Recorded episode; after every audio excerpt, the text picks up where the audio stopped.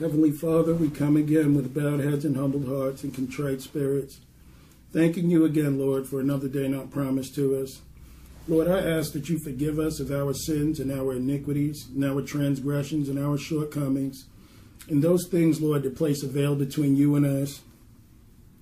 Lord, I'm asking at this time right now that you bless us, Lord, beyond measure. I'm asking, Lord, that if it's anything that you need us to do as a ministry, as a group, as a body of Christ, as brothers and sisters in Christ. Lord, I'm asking that you give us your instruction and make it clear. I'm asking that your Holy Ghost, Lord, falls on everyone here, that we may see the truth, Lord, and understand it. That we will eventually, Lord, mature to doing the things that you have called us to do. Lord, because we have to be doers in the word as well, Lord, not just listeners, not just hearers. Lord, I'm asking that you just take us beyond where we have been. I'm asking that you wash us clean, Lord, forsaking our sins. I'm asking, Lord, right now that you bind every foul spirit, every demonic spirit, every spirit of error, every spirit of contention, every spirit of confusion, malice, jealousy, hatred, every Ahab spirit, every Jezebel spirit, every spirit of rejection, Lord, sloth, anything that goes against you, Lord. I'm asking that it be bound at this time. I'm asking, Lord, that you keep us as we go to and fro. We are so grateful for you, Lord, for all that you have given us. Time to come to the truth, time to gain understanding, time to mature, Lord, in your blood, in your precious blood. I'm asking, Lord, that after today, Lord, that this will be new beginnings for us, that we walk in your ways, because there's no greater glory, Lord, than to please you, for we are the temple of the living God and you are the King of Kings. You are the Lord of Lords. You are faithful, just, and true, and worthy to be praised. Lord, do these things for your glory. Do them for your honor. In Jesus' name we pray. Amen. Amen. All right, so tonight's study is going to be on um, six things that God hates and seven are an abomination. We kind of went over that last week, but we're going to probably shed more light on it tonight. So, um, we're going to get into some of the things that he hates, and the Bible clearly says that God hates it. I know some people say God can't hate because God is love. Well, if God stands for what's right, then you have to hate what's unright, what's not right. I mean, that just makes perfect sense. If you love children, you hate abortion. You know, if you love that which is good, you must hate that which is evil. Not people. I mean, like the acts of evil themselves. So that's what separates us from what is bad, you know, versus what is good. So that's pretty much what we're going to talk about today. So um, what I want to do is, um, well, Ryan wants to present something, and then Sarah, and then from there we'll get going. All right. All right. I'll go first then. Huh? I said I'll go first then.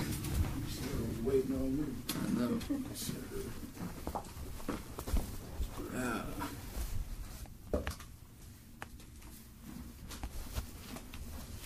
right, guys. We're gonna start off in uh, Ezekiel 33.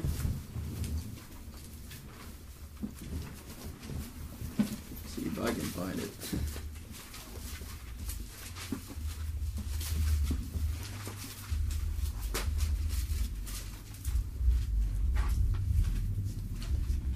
Like right in the middle. No. There we go.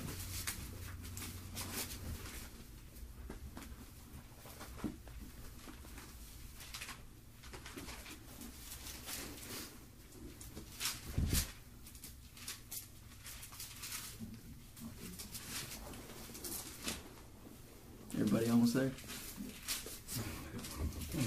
You up. no, no, I'm just waiting. I'm just waiting. That's cool. All right. Here we go.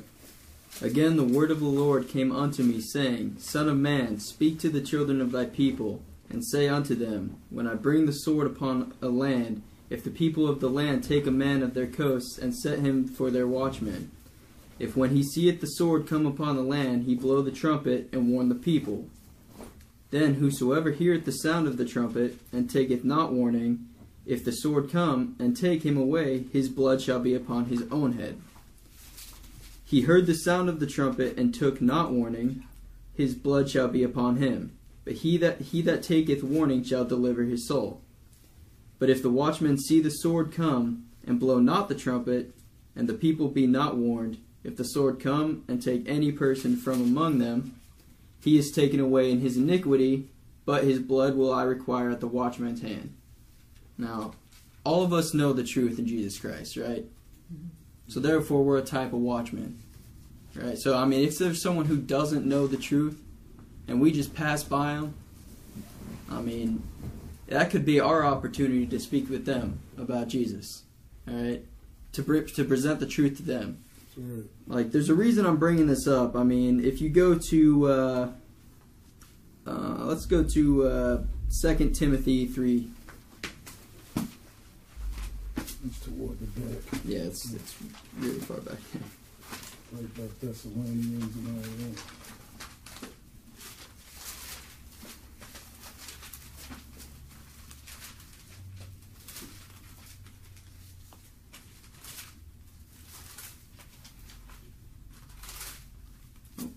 I went too far.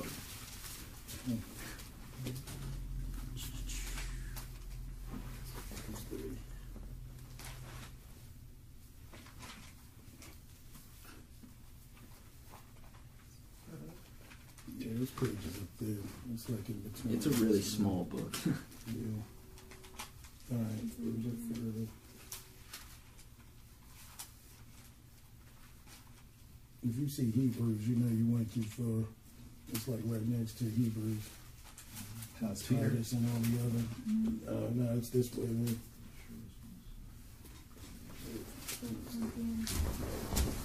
Oh, Oh, Uh, Second Timothy, so it's right next to it. it's right behind Titus. Titus. Yeah, it's real Titus. small. How do you say that?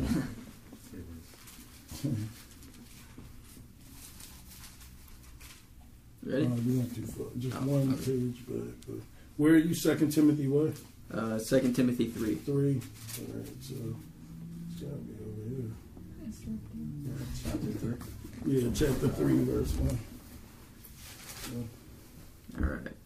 This know also that in the last days perilous times shall come. For men shall be lovers of their own selves, covetous, boasters, proud, blasphemers, disobedient to parents, unthankful, unholy, without natural affection, truce breakers, false accusers, incontinent, fierce, despisers of those that are good, traitors, heady, high minded, lovers of pleasure more than lovers of God, having a form of godliness but den- denying the power thereof. From such turn away. Guys, look around you. I mean, what what time is it? Uh, Like, wh- where are we living right now? You can see this everywhere you look. You know, On that day for sure. I mean, guys, we're in the last days for sure. Definitely. I mean, you can't just skip by this anymore. You got to act. I mean, you can't just listen to the word and not do it. I mean, I think it's, uh, where does it say? James 1 and 22 says that. And, you know, uh, be not just hearers of the word, but also doers, you know. Um, go to Matthew 24. Just a few books there.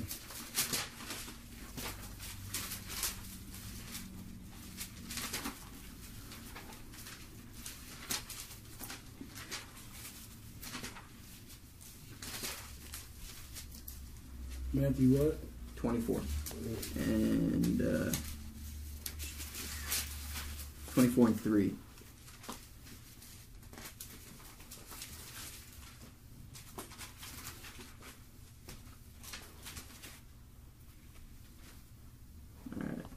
and as he sat upon the mount of olives now this is jesus uh, the disciples came unto him privately saying tell us when shall these things be and what shall be the sign of thy coming and of the end of the world? And Jesus answered and said unto them, Take heed that no man deceive you.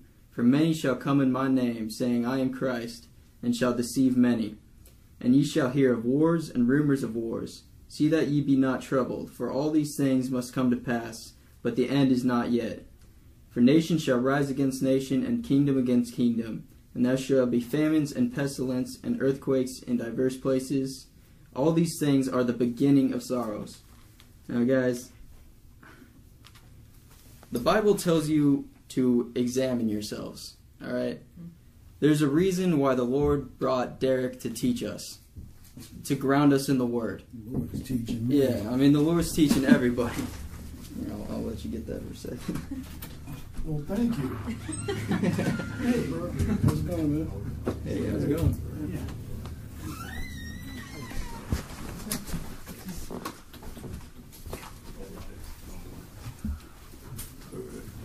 Yeah, good. Alright. I mean, Derek's Derek's grounding us in the Word, you know, obviously through the Lord, alright? But he's doing that so we can build up our own faith, alright? He's so we can strengthen our faith and test our faith. There's nothing wrong with coming up here and presenting anything, alright? That's just you, you're re- really all that is is you know exercising your faith. Even if it's something small, just come up here. I mean, how can you go out and you know and talk to a stranger about the Lord if you if you can't bring something up to you know the group of friends, all right? There's nothing wrong with being corrected either. I mean that just brings understanding, all right? I mean, listen, there's a reason we're trying to build our faith up, and that's to be ready for the times that are about to happen.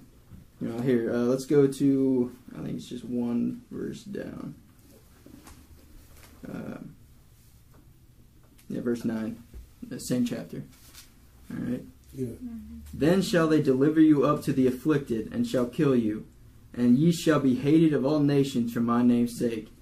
And then shall many be offended, and shall betray one another, and shall hate one another.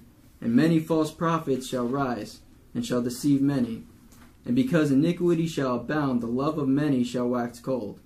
But he that shall endure unto the end, the same shall be saved. Guys, like, we have to endure this. How are we going to endure this if our faith isn't that strong? All right, how, how do we know if we're in the faith? You, you have to test it. You have to prove to yourself that you're in the faith. Um, let's go to 2 Corinthians 13.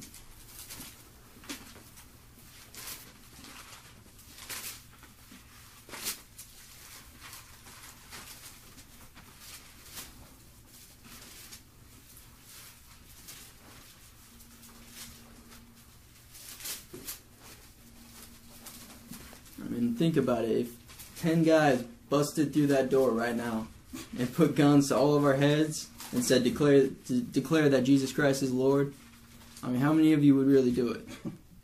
Right? I'm serious about that. Like, Mm. okay, so, okay, maybe you might say, yeah, okay, you know, Jesus Christ is Lord. But what happens if they pull your family in here and put guns to their head and then tell you to confess it? You guys really gonna do it? I mean, it, it's it's hard to imagine that, but hey, That's you never know. They might do it. Sure. Yeah. You know? Alright, so uh 2 Corinthians thirteen and five. Alright. Examine yourselves, whether ye be in the faith. Prove your own selves. Know ye not your own selves that uh, how that Jesus Christ is in you, except ye ye be re- reprobates. So unless you're reprobate, Christ is in you. All right. You know he's you, you got to grow him in you. Obviously, he's got to grow in you, right? You know you got to grow in the faith. Um, and I'm not up here saying that because like I'm acting like I'm holier than thou because I'm wicked and wretched. I'm a sinner. All right. All right. I've I've been struggling with uh, with pornography since I was super young. All right. Like so, I'm I'm definitely I'm not that worthy to be up here. Okay. Anyone can come up here and teach. Well, Alright. and you know, we all have our struggles. It's if Every single one of us is sinners. Lord, Yep. because the perfection, like it says, because some people read the word perfecting in the Bible, like I can't be perfect. Well, Mhm. if you read what it means, that's a maturing in Christ. Exactly. Are you willing to give that to Him so He can work in your life? He Mhm. can clean that out of you, but you know we have to be willing to give it. And He knows our heart. He knows what we're willing to do and not willing to do. And that's why He hasn't like taken any of us in our sin. You know, Mhm. He knows what you know. Are we coming closer to Him?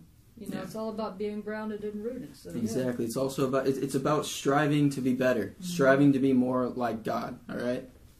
Um, go to uh, let's see, where was it? I got hold on, I got lost for a second. Um, all right, James one. That's right near where we are, just a couple of books Or down, like right after Hebrews.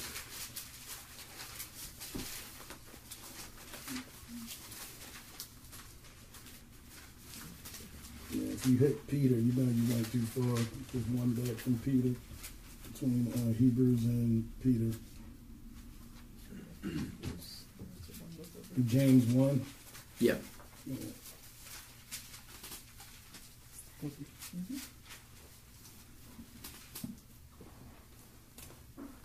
All right. So, James, a servant of God and of the Lord Jesus Christ, to the twelve tribes which are scattered abroad, greeting. My brethren, count it all joy when ye fall into diverse temptations. Um, that temptations, the Greek word for that is um, parasmos. Um, it actually means it's like um, I, know, I probably should have written that down, uh, but it means it's like a trial. Like it, it's basically trials, you Mhm. know. So Like being tested. yeah, being tested. Right. All right. Um, knowing this, and the trying of your faith worketh worketh patience. But let patience have her perfect work, that ye may be perfect and entire, wanting nothing. You know, I mean, that's perfect is a big word. All right. I don't. I seriously doubt. I mean, there's only one that's perfect. All right. That's that's God. Well, this means more of like a um, complete or or um, maturing. hmm You know, like wanting nothing. Like instead of it coming straight from, um, you know, us being made perfect, then out of Christ in us is where the perfection comes in and doing what He calls us to do. So, yeah, we would never be perfect, but it's Christ formed in us because God only deals with God. Right. Mhm. You know, He only deals with Christ in you. He knows that we we would mess it up. Mm-hmm. But yeah, go ahead, sorry. No, no, no. Don't, don't worry. It's fine. I mean, there's a, there's a few reasons why. I mean, a lot of people are afraid to teach. You know, it's not really about. I mean, well, it, it's a, a lot of it's about teaching, but it's also about exercising your faith. All right, just test it out. You know, see where in where in the faith you are. All right, just test it out. I mean, one of the first, the biggest things is fear. All right, you're you're afraid to come up here and teach, or you're afraid to go out and evangelize, or you know talk to one of your family members because you know they're an atheist or they're in some other religion. Um, fear is like nothing else besides lack of faith. All right, you got to build yourself up in the faith. Even if you're scared, just go do it. All right. Make sure you're called by the Lord first. Yes, make sure you're called by the Lord. You Yeah, know. pray. Yeah, Yeah. definitely pray for Yeah. it. Um, the second is you're afraid to be corrected. You know? like I said, correction brings understanding. Alright? There's there's nothing wrong with that. In fact, you should be happy if you're corrected. Because then, hey, now you know the right way to do something. Or the right way to teach. Okay? Oh, I've been corrected many a days. There are times I even listen to some of the recordings, and I always say, "Man, I could have said something different," or you know. Mhm. But all that is is grooming. You know, the Lord will point out things that you've done, and He'll set you right, so you know next time. So yeah, He's right. Um, the third is well slothfulness, lazy. You know, you have something better to do. Uh, you know, there's something else going on that you'd rather do. All right. Well, you know, an idle soul hungers. Like it, it, suffers hungers, hu- suffers hunger. You know, your soul wants to be gaining knowledge. All right, and if you're not providing it with the knowledge of the Word, or of you know the stuff of Jesus Christ, then you're you're providing it with the knowledge of the world, and not just knowledge. You're just stuffing random stuff in there, you know, because your your your soul's always going to be hungry for stuff. That's why when you get bored or something and you're not really doing much, that's when the temptations really start hitting you That's true. You Just know? when you're trying to relax. because you're just Yeah. idle. You're not doing anything. So I mean, that's really we, we really gotta you know think about this kind of stuff. You know, mm-hmm. especially with doing the word, not just hearing the word, because I guarantee every single one of us, the Lord has either given us a thought or told us to go, you know, put hands on someone, which we haven't done, or you know, told us to say something to someone that could have won a soul. All right, it could have brought understanding to someone that would have allowed them to, you know, the Lord to work through them to soften their heart and open their eyes. Hey, I'm guilty of this just as, you know, everybody else in here is guilty of this because I guarantee the Lord has brought something to every single but like every every single person that has avoided doing something, you know. Yep. I mean, and if we're watchmen and the Lord's telling us to do something and we're not doing His will, you know, it's it's going to come back on us. Mm-hmm. I mean, Mm-hmm. it's a big thing to deal with. Um, but yeah, guys, test your faith. You know, exercise it. Go out and evangelize, or go talk to someone, or come up here and like give a psalm, or or give something that the Lord wants you know wants you to say. Because I guarantee everyone's had a thought to come up here and you know bring something to you know, bring something that you know maybe the Lord brought to them, that that gave them understanding. You know, there's nothing wrong with that. Um, but with that, um, I'm going to turn it back over to Derek so he can. Oh no, my bad. I'm going to turn it over to Sarah. I almost forgot. I'm used to, I'm used to being last. I don't remember. Last Okay. shall be first. All right. there. Put Go ahead, musical Sarah. Chairs there real quick. Alright, cool. Go ahead, everyone, uh, turn to Psalm 40, if you don't mind. Whoops, uh, that water was closed. Yeah, Psalm is like you split your Bible in half Yeah. equally, evenly. It's right there.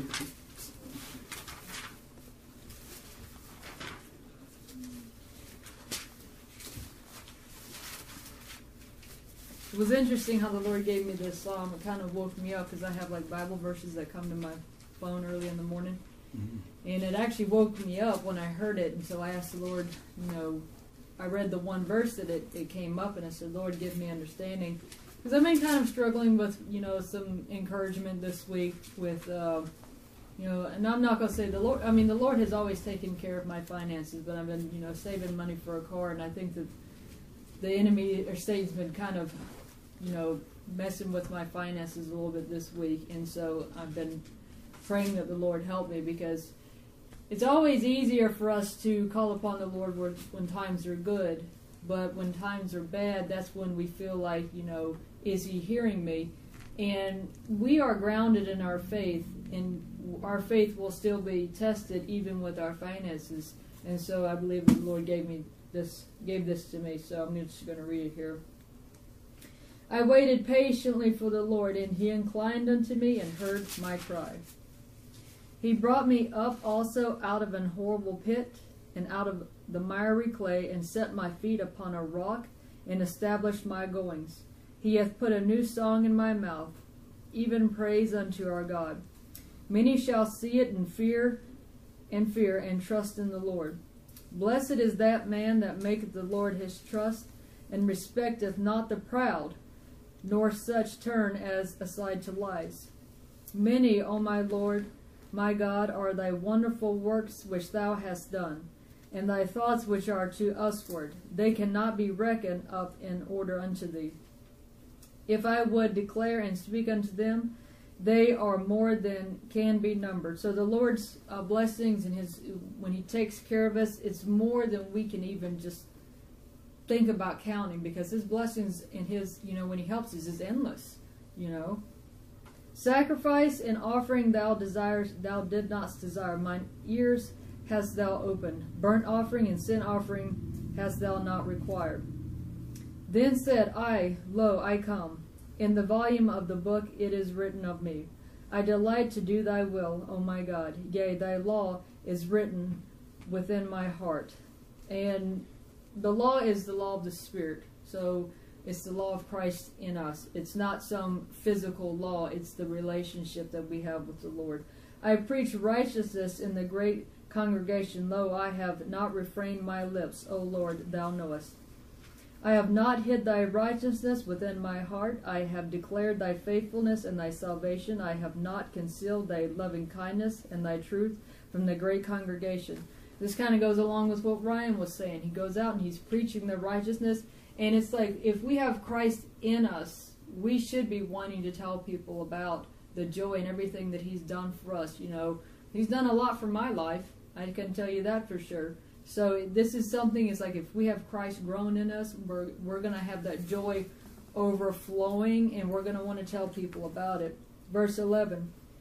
Withhold not thou thy tender mercies from me, O Lord. Let thy loving kindness and thy truth continually precede me. Preserve. Preserve me, thank you. For, innum- for innumerable evils have compassed me about. Mine iniquity have taken hold upon me, so that I am not able to look up. They are more than the hairs of mine head. Therefore my heart faileth me.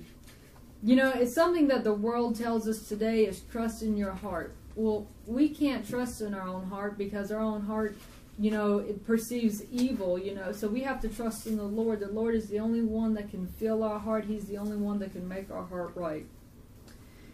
Um, verse 13 Be pleased, O Lord, to deliver me.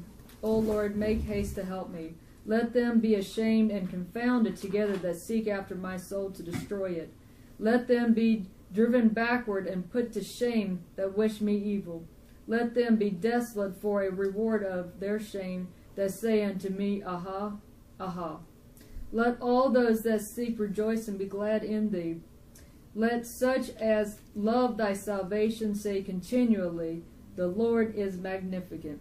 I Magnified. am magnified.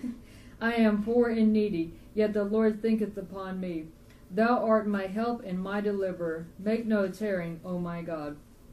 So I believe here is that if we come before the Lord with any need that we have and we seek Him earnestly and with humility, taking pride out of the way, He's going to hear us and He's going to help us. The Lord has never left me without. But again, our faith is going to be tested at time to see are we willing to seek the Lord with whatever we got going on. So, anyways, that's it.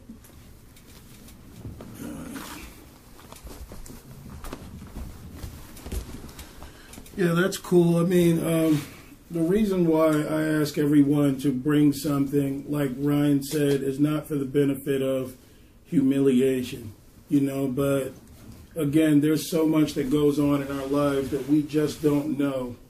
You know, this is a base camp, in my opinion. Yeah, we may record this stuff, and of course, we want everything to come off of it to be proper and, you know, everything else, but I can tell you guys, man, my first sermon I did in New York, I remember, you know, I, I told my mom I wanted to do one. So she went and spoke to the pastor, and the pastor said, you know, um, what Sunday do you want? And I'm like, oh, man, you know, I've never done this. I wasn't expecting to be thrown out there. But, you know, while I was in the back praying and they were up there, you know, going on with the service, man, I was like, man, I should just get on this train and leave and never come back. So the whole time before I went up there, the enemy was just telling me, you can't do this. You know, you're crazy. You know, you actually believe that you're going to get up there and teach someone. So, I mean, there was the enemy just making me doubt, fighting me every step of the way, telling me I'm not ready. And then I remember at the time, man, I was close to giving up. I knew I was going to go out there. I had no idea what I was going to present. But the Lord, you know, told me, if you got guys in the pulpit making money, totally ignorant of this Bible, then you can definitely go forward and do what I told you to do. And that that strengthened me and that encouraged me and it brought me up there. But I'll tell you, I've grown so much since then. I can't stand that first sermon I did. Even when I cut it on now, it's like I'm just, oh man, did I sound like that? You know, because it's a continuous thing as far as growth is concerned. I remember when Ryan, Sarah, and I started praying together, you know, and everything. Um, you know, I, I was it was my idea, so I was the first one to start praying, and man, it was so different than being at home. When I was at home, I could just flow, but around them, I mean, it was like I didn't know my ABCs. I mean, I didn't know what to say or where to go with it, but practice does make perfect, even in the Word of God, mm-hmm. you know. And, and there's something about the Lord knowing that when you're willing and you're out there doing it, He's not going to leave you with nothing to say. Right. That is not the God we serve because if you stand for Him, He'll stand for you. Okay, so, you know, I agree with what Ryan was saying as far as us being doers. Now, of course, things take time. You know, of course, we want to learn everything we can because we can't put ourselves in the 12th grade if we're really in the first grade. These things do take time to mature, to get, you know, ready to do. And I agree with Sarah. The reason why I asked, you know, to bring a psalm is because I don't know if you guys noticed when we were reading that, that they were talking about those who have evil against me, that they'll be turned back or turned away. You know, those that will say, aha. We all know people like that in our lives. People that only mean you harm. You know, dangers seen and unseen and things that can come to you. You know, and, and you don't even know that this person is trying to betray you. But these Psalms, when you quote them in the morning and you read them, they are great for the spirit. They build you up, Yeah. they tell you who your God is, and they help you to have a heart after His. So I quote several Psalms every morning. I'm not telling everyone that that's what they should do. I'm just telling you what helped me. You know, it helps me quite a bit to know, man, my God, it can do all these things. Mm-hmm. And then when you actually go out there and He proves it time and time again, you can have the government against you. You know, I mean, I, I could just tell that story again. You know, someone that worked with us tried to get Sarah Ryan and I fired. And I mean, they came up with all this information about people in the Bible and all this other stuff. This stuff was in the news. They tried their best to destroy us. And what did we do? We prayed, we sang psalms, we, we, we worshiped the Lord. You know, we gave him the glory. And you know what? He decimated everything that they had on that side. Yep. Whatever made these decision makers make the decisions they made, I know that the Lord was totally involved in it. You know, He took care of those things. And I mean, just 2016 alone, man, the Lord has brought my faith to another level because I believe everything in this book. I'm not going to go into all the healings and things that the Lord had done, but I'll tell you, this word is for real. Yes, it is. Okay, the, the world will try and tell you this is an old relic. It means nothing. You know, you can be a good person without it. Don't believe that for a second. This is God's wisdom. This is all the wisdom we need. And I'll tell you, it can move mountains, literally. all right, so, um, you know, from here, we'll just get right into the lesson. But um, let's go to uh, Proverbs 6 and 16.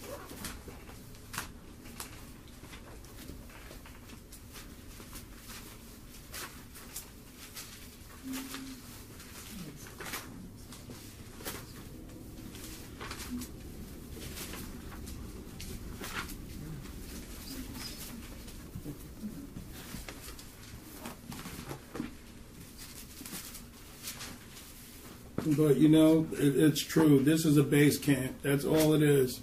This is where we're going to get groomed. This is where we're going to get ready to do the things of the Lord. You know, um, hoping sometime around the end of the year, we will get into spiritual warfare and understanding what that whole thing is about. We will know how to cast out devils. We will know how to, to heal, lay hands on the sick, and have them healed. Okay, this this is this is a base camp. That's all it is. There's nothing more than that. All right. All right, so it's uh, Proverbs 6 and 16, and it says, These six things doth the Lord hate, yea, seven are an abomination. A proud look, a lying tongue, and hands that shed innocent blood, and heart that deviseth wicked imaginations, feet that be swift in running to mischief, a false witness that speaketh lies, and he that soweth discord among the brethren. My son, keep thy com- keep thy father's commandment, and forsake not the law of thy mother. So he's just telling you to have these things, you know, in order. You know, a lot of our parents they taught us, you know, grow up, you know, treat others as you would treat yourself. You know, just be a good person. But of course, we've all gone off track with that. You know, we didn't listen to everything that our Lord was telling us to do or our parents. But we're going to get started with the first one, and that would be a proud look. The Lord can't stand pride, you know, because pride keeps truth from getting in. Pride keeps people from doing the things of God because they tell themselves they don't need God. So, one thing the Lord can't stand is pride because I don't know if you guys have ever dealt with anyone that's proud, but try and present your point to them and watch how they respond to you. You know, it's almost like, well, I know, and you don't need to tell me anything. You know, so you can't teach a person like that. And if anyone wants to know what the true meaning of the word heathen is, a heathen means unteachable because they were considered those people that were outside of the children of Israel that, that the Lord had given his laws, statutes, and commandments to. Okay, so anything outside of what God's instruction was was considered a heathen. Like you can't teach them. They're barbarians. You know, they want nothing to do with the truth. So we don't want to be like that. So let's look at um, Psalm 101 real quick since we're uh, close by. Just back one book.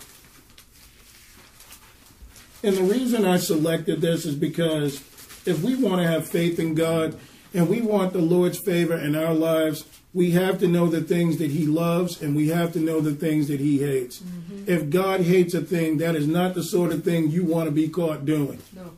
okay? You know, if you want His favor in your life, we just need to learn what those things are and through time be obedient to Him. All right, so we'll go to Psalm 101. and we'll start at verse 1. It says, I will sing of mercy and judgment. Unto thee, O Lord, will I sing. I will behave myself wisely in a perfect way. Now, again, this isn't perfect as in no mistakes. This is matured in Christ. Okay? This means complete. Oh, when wilt thou come unto me? I will walk within my house with a perfect heart. I will set no wicked thing before mine eyes. I hate the work of them that turn aside. It shall not cleave to me. So he's talking about here, no wicked thing coming, you know, to you. Um, we don't understand the damage that can be done in watching things that are wicked. Mm-hmm. I know it seems like to us it's no big deal, but the way that we're made and the way that we're built, unfortunately, when we watch something, it's never just watched and then turned off, and then your mind goes blank. Somehow we were made, and I believe it was for the Word of God and His instruction, but the enemy can take it and do the exact same thing with it. We have a recorder that plays over and over again when we receive something, whether it's through our sight, you know, the lust of the eyes, the lust of the flesh, and the pride of life. These things, when you go into them, you know, when you allow the things that you hear that can affect you, you know, that's what they talk about enchantment. You'll hear a song, and that song will play and play and play. We did a song called Nature of the Beats where um, we were talking about how, well, th- there were some famous people, you know, that met up with the government, and the U.S. government said, We're building prisons to um, get people into them so that way we can make more money. Now, this was done in 1991. There was a government, the government and um, the music producers got together and they said, We need you to make hostile rap music to destroy a generation. That's what it's called. But they wanted them to make hostile music, okay, to get people listening to this so they would act like whatever it was that they heard. Mm-hmm. And, and God help us if it didn't work because it totally did. I remember in 1991, I was a big rap fan and then came NWA, then came this. I mean, the most you might have gotten way back when was LL Cool J. He's walking around with a gold chain and a Kangol on, talking about he's bad. Now, how did he's bad come from, you know, this B, that, and that, and, you know, the hoes this, and, the, and all the dudes this. And so you've seen society just change because of this. But I want people to know it, it wasn't your enjoyment, it wasn't what you sought in order to make something happen. You were programmed to think this way. Okay? And, and, so much so that it became normal, that everybody began doing this stuff. So what we take in can be dangerous if we're not careful with how we deal with it. So that's a big part of wearing the armor. So he said he'll set no wicked thing before his eyes, and he um, hates the work of them that turn aside, like those who turn back, those who turn to sin. He said, It shall not cleave to me a froward heart shall depart from me. That that means a perverse heart, you know, a heart of iniquity, a heart of confusion, you know, that those type of things he doesn't want around him. I will I will not know a wicked person. You know that saying, we are the company we keep. Mm-hmm. If you hang around people, birds of a feather do flock together. Biblical terms, how can two walk together lest they be agreed? Right. So these are things that, you know, we have to be aware of. Whoso privily slandereth his neighbor, him will I cut off.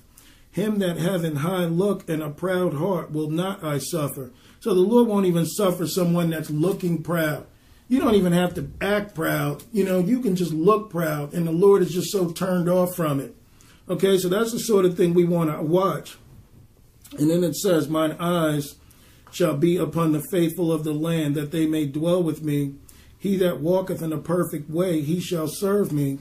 He that worketh deceit shall not dwell within my house, and he that tells lies shall not tarry in my sight. And he says, I will early destroy all the wicked of the land, that I may cut off all wicked doers from the city of the Lord. So we don't want to be found in any of this company. This kind of parallels with Proverbs because you notice that lies and being proud and other things, you know, are in this.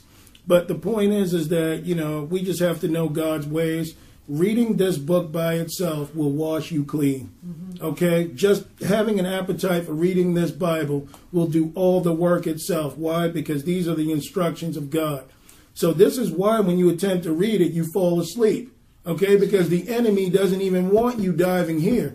He know that this is the beginning of your transformation, just to change your mind and read this, and then from here go into doing what this book says. So when you do that, you become an enemy of our adversary. You know, so he wants you walking around in the dark, not even recognizing the things that bother God. All right, so from here, um, let's go to Psalm 51 since we're already here. Psalm 51 and 15. Anyone have any questions so far or anything they want to add?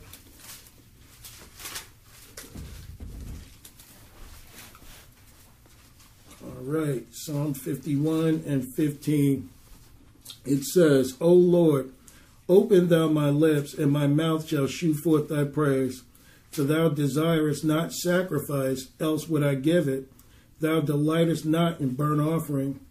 The sacrifices of God are a broken spirit, a broken and contrite heart, O God, thou wilt not despise. So, one thing the Lord wants from us, which is why he tries to keep us from pride, is because he's saying a broken vessel can be filled. Mm-hmm. Okay? When you fall on the Lord, the Bible says if you fall on God, you know, you'll be broken, which means he can fix you. But if he falls on you, he'll grind you to powder.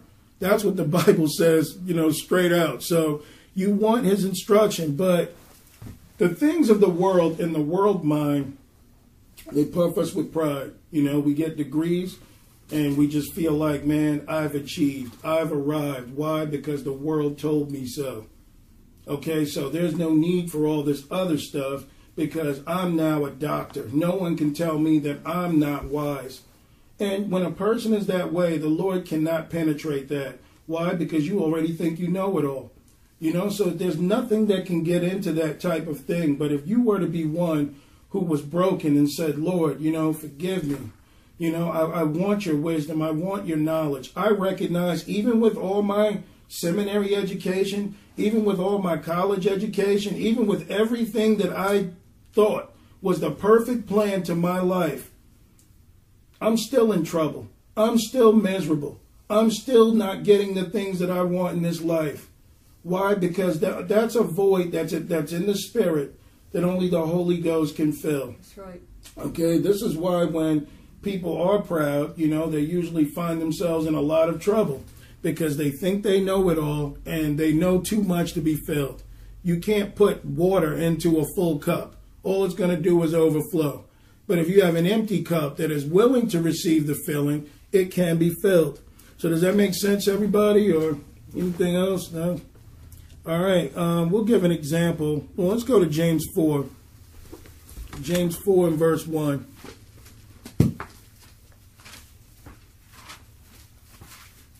But you know that's one thing this world will do is make you proud.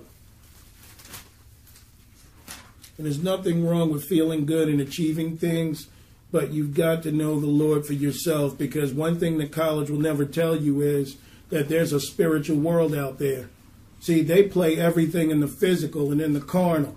You know, the reason this happened is because of, you know, something to do with, you know, your mind or you were traumatized as a child and all this other stuff. They don't really hit the core that this everything outside of the physical is spiritual. So when it comes to that, people got to put back on, you know, go back to the drawing board and really understand what lies beneath. Mm-hmm. All right, James 4.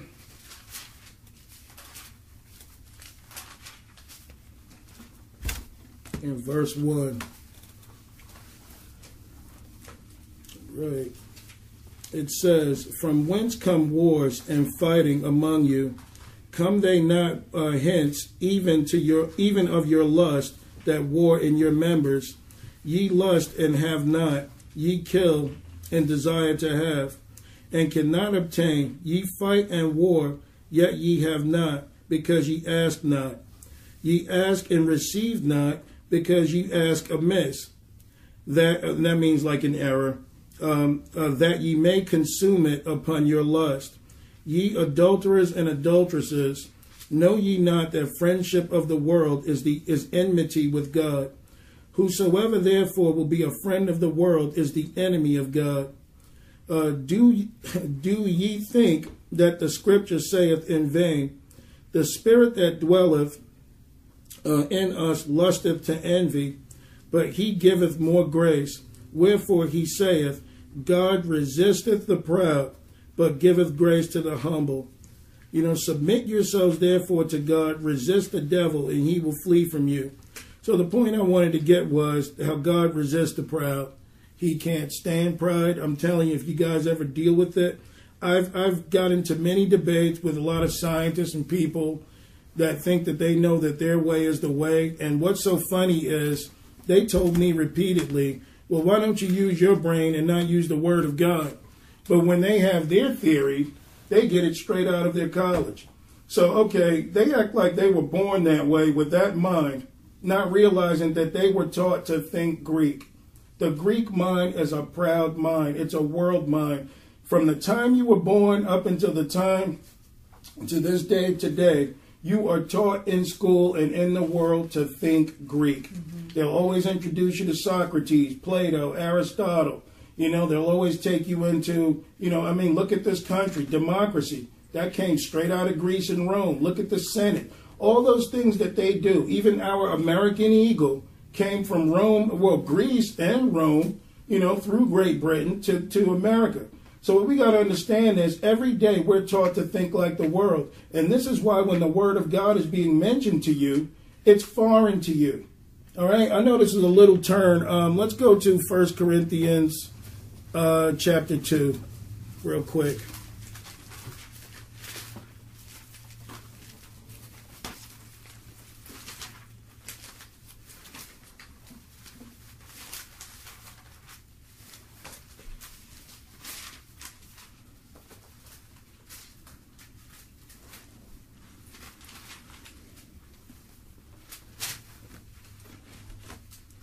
All right. First Corinthians chapter 2, and we'll um, start at verse uh, 7. And it says, But we speak the wisdom of God in a mystery, even the hidden wisdom which God ordained before the world uh, unto our glory. So, you know, the, the hidden things of God are obviously the Holy Ghost mm-hmm. or being in the Spirit, because that's what reveals the things of God. You know, and that's why you have to believe in Jesus Christ before the Holy Ghost comes into you. You don't get the Holy Ghost outside of believing. Right. All right, so verse 8, which none of the princes of this world knew, for had they known it, they would not have crucified the Lord of glory. But as it is written, I have not seen, nor ear heard, neither hath entered into the heart of man the things which God hath prepared for them that love him. But God has revealed unto us uh, by his Spirit, for the Spirit searcheth all things, yea, the deep things of God. So, along with being a broken vessel and not being full of pride, you get to discover the deep things of God because you're asking for new understanding. All we've ever known from being young was to have Greek world minds, void of God. Alice Bailey and her 10 step plan, you guys can look it up 10 strategies to attack Christianity by Alice Bailey. One of them was to take God and prayer out of schools and it was to get um, kids thinking that they could learn the things of the world outside of God. Mm-hmm. So you don't need the Lord to get A's. Okay, that's how they see it. You don't need the Lord to become a doctor, but you do need the Lord for eternal life, which they never tell people. Go ahead, Jake. I was just going to say, uh, I was reading something loosely the other day. You were just talking about schools want to take um, prayer and God out of, or mm-hmm out of the equation. Right. And uh, there's a school, I can't remember where it's at, but it's in the Park Rose area, where they're going to have like a Satan school. Did anybody hear about that? No. School of Satan. I'll try to find it and I'll send you the link if you want. No, that's cool. I mean, and you know what? This um, world is so brainwashed that if if it said on the outside "School of Satan," what you would see is a bunch of people walk right by it and saying, "Oh, that's interesting." I mean, the devil is telling you right in front of your face, this is what we're doing. They built the temple of Baal, or they're working on it right now. I think Martin, you um saw the um I think I sent that link to you, right? We put it on the site where they were building the temple of Baal, which is another name for Satan, down in Times Square. And no one's even questioning it. No one's even saying anything about it. Why? Because no one has any understanding of it. All right, so uh, back to uh, verse 11. For what man knoweth the things of man, save the spirit of man which is in him? Even so, the things that God knoweth no man, but the Spirit of God. Now we have received not the Spirit of the world, but the Spirit which is of God, that we might know the things that are freely given to us of God. So, you know, recognizing here that the world itself has a spirit. Okay, it's not just the education system, it's not just the government, it's not just everything that we want to do that we love to do here. There is a world spirit that is outside of the spirit of God.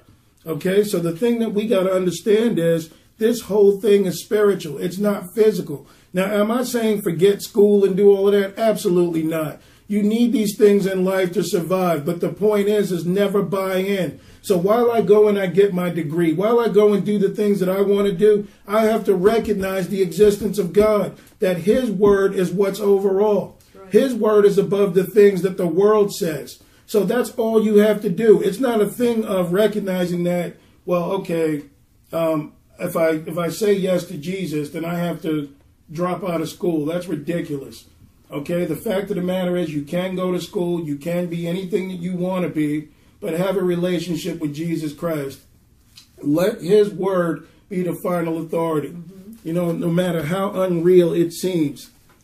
All right, so it says 13, which things also we speak, not in the words which man's wisdom teacheth, but which the Holy Ghost teacheth, concerning spiritual things with spiritual.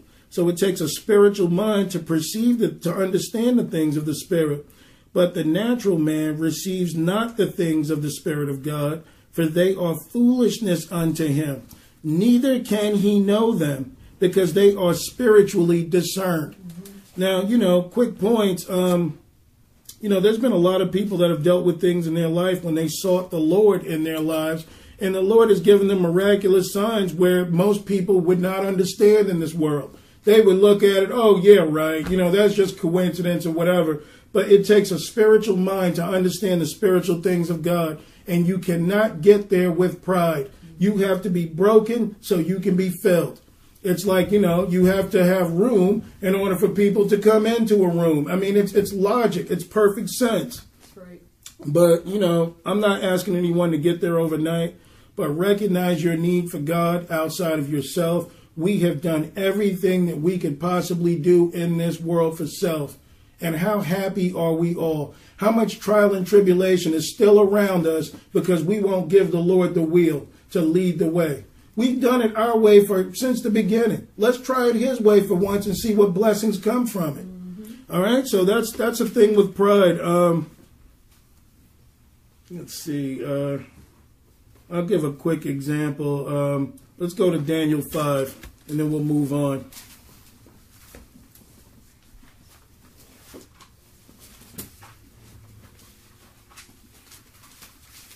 You're too hot in here, guys. I can open the door. It's a little It gets warm in here. Yeah. I'll crack the door.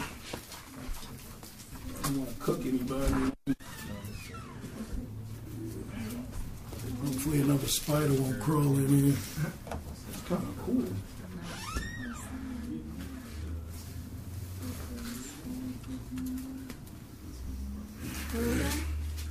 Daniel 5.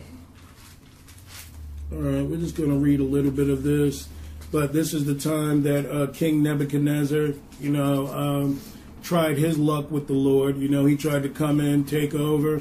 He wanted three guys who were of Israel to forsake their God to worship him. So he built this big image. He even tried throwing these guys in the fire.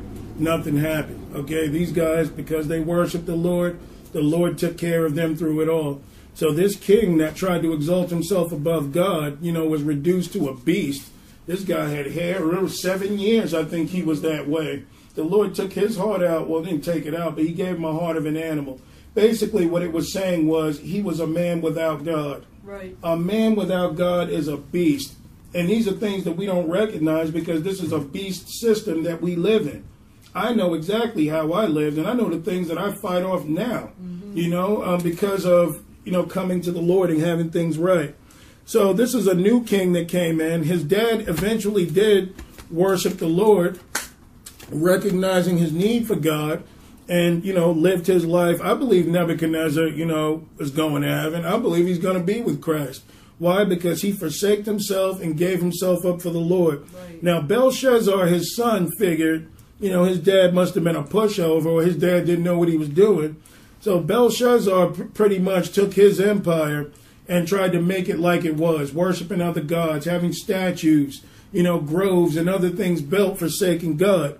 So I'll just uh, read a little bit of this and then I'll get down to the bottom. But Belshazzar, we'll start in verse 1.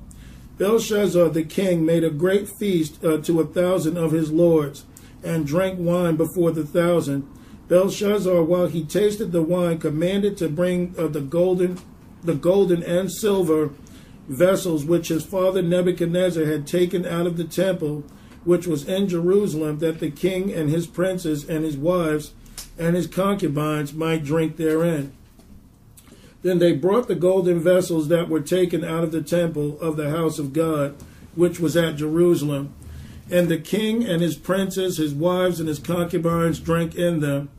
They drank wine and praised the gods of gold and of silver and of brass and iron and wood and stone. So they were, you know, into idolatry. They weren't worshiping the one true God. Excuse me, they were worshiping these idols. In the same hour came forth fingers of a man's hand and wrote over against the candlestick upon the plaster plaster uh, of the wall in the king's palace. And the king saw the part of the hand of that wrote. So imagine just sitting around us like this. We're all celebrating, having a good time, you know, worshiping false gods and getting into other things. And a hand comes out of nowhere and just writes something on the wall while you're sitting there having a good time. Sounds like a ghost story, right? So it says, The king's countenance was changed, and his thoughts troubled him, so that the joints of his loins were loosed, and his knees smote one against the other. So this guy, which is what you call knocking in his boots, you know, just knees knocking. Verse 7 The king cried aloud to bring in the astrologers, of the Chaldeans, and the soothsayers. And uh, the king spake and said to the wise men of Babylon, Whosoever shall read this writing and shew me the interpretation thereof shall be clothed with scarlet and have a chain of gold about his neck and shall be a, a, the third ruler in the kingdom. Then came in all the king's wise men, but they could not read the writing, nor known, nor make known to the king the interpretation thereof. Then was the king Belshazzar greatly troubled, and his countenance was changed in him, and his lords were astonished, like astonished, astonished. Now the queen, by reason of the words of the king and his lords, came uh, into the banquet house, and the queen spake and said, O king, live forever. Let not thy thoughts trouble thee, nor let thy countenance be changed. There is a man in thy kingdom in whom is the spirit of the holy gods, and in the days of thy father like the understanding of wisdom.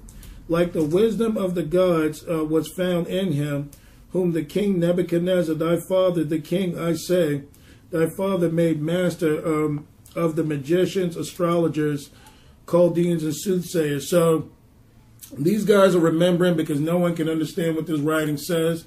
This was obviously written by the finger of God. So as we just read, deep calleth unto deep. Okay, it takes spiritual things or a spiritual mind to understand the things of God.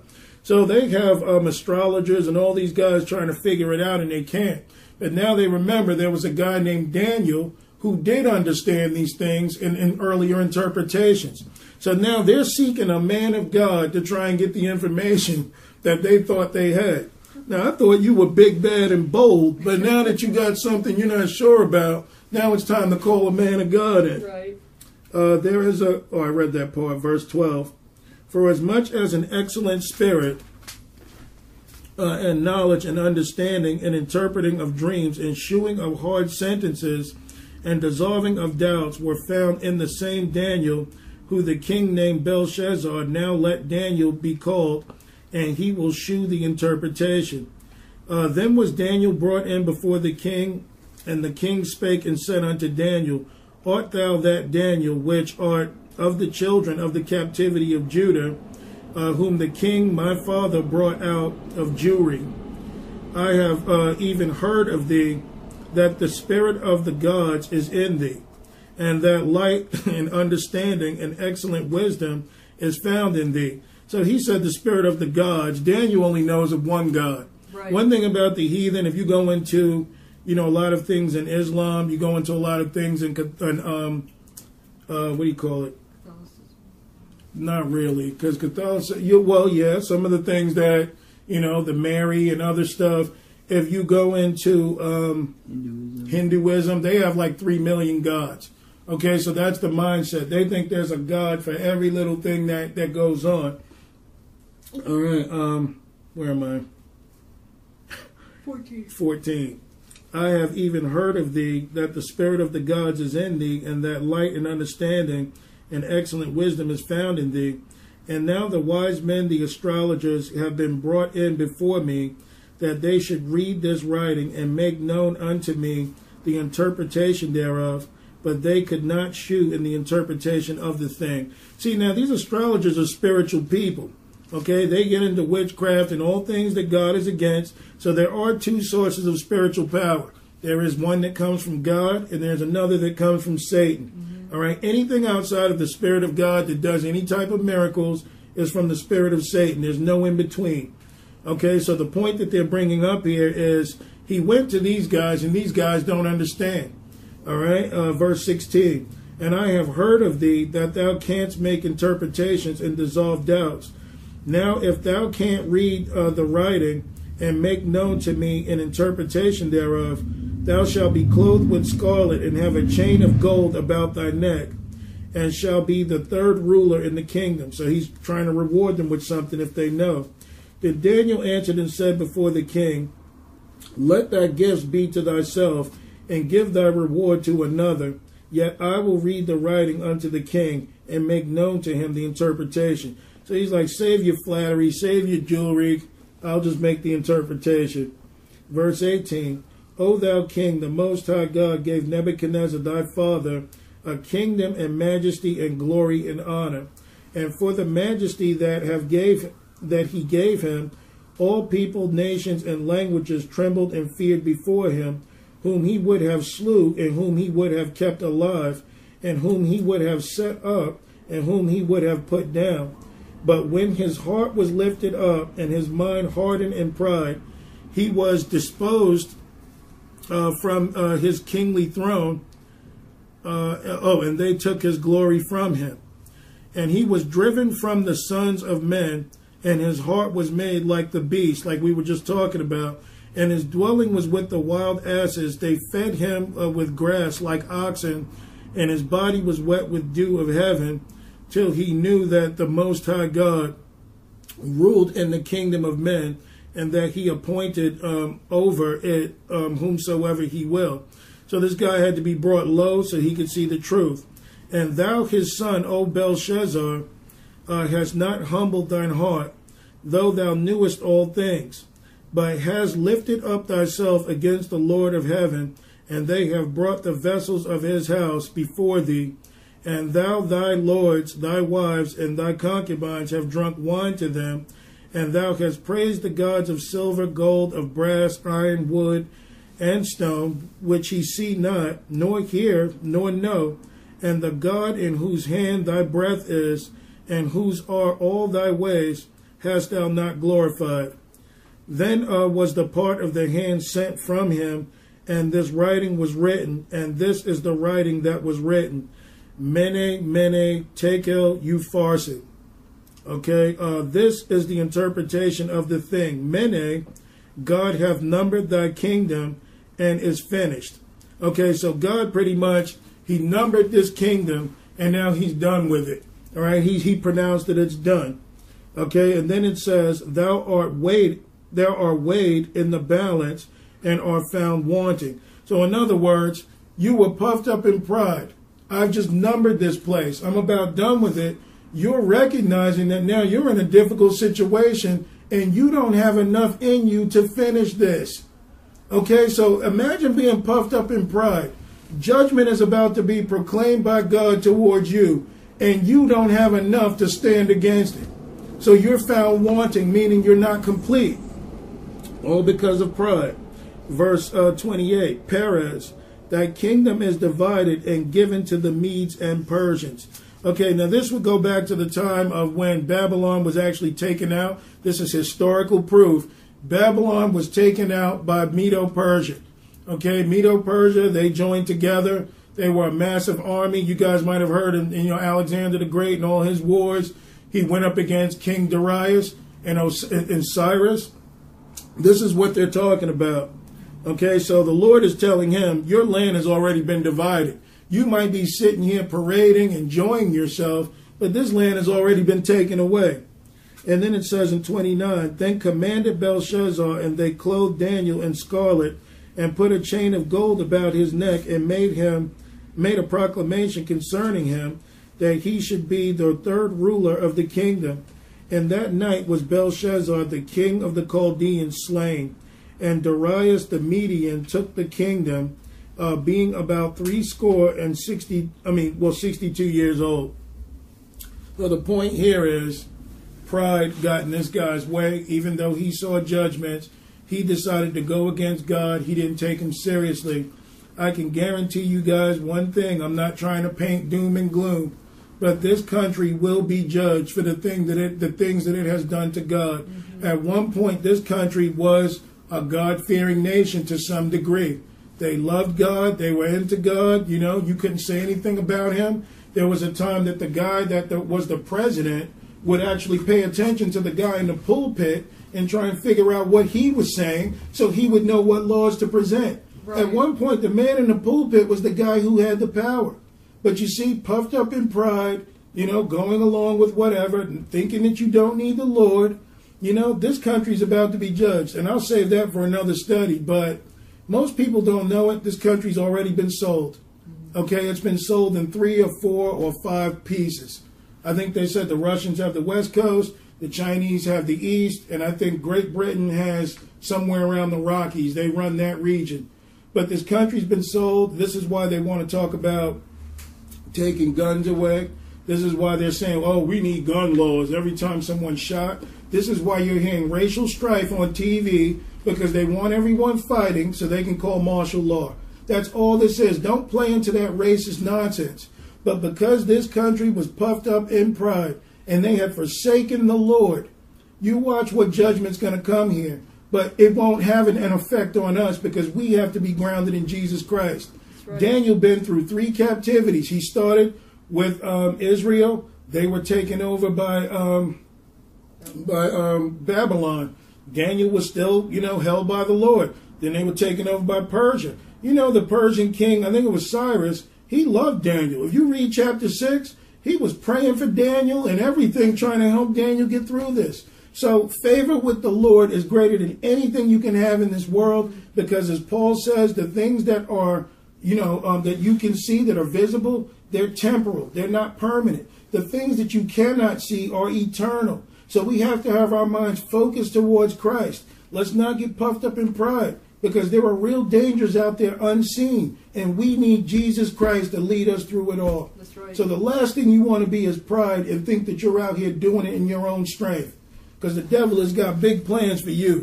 Believe me. All right, so we'll just get off of that, but that was about pride.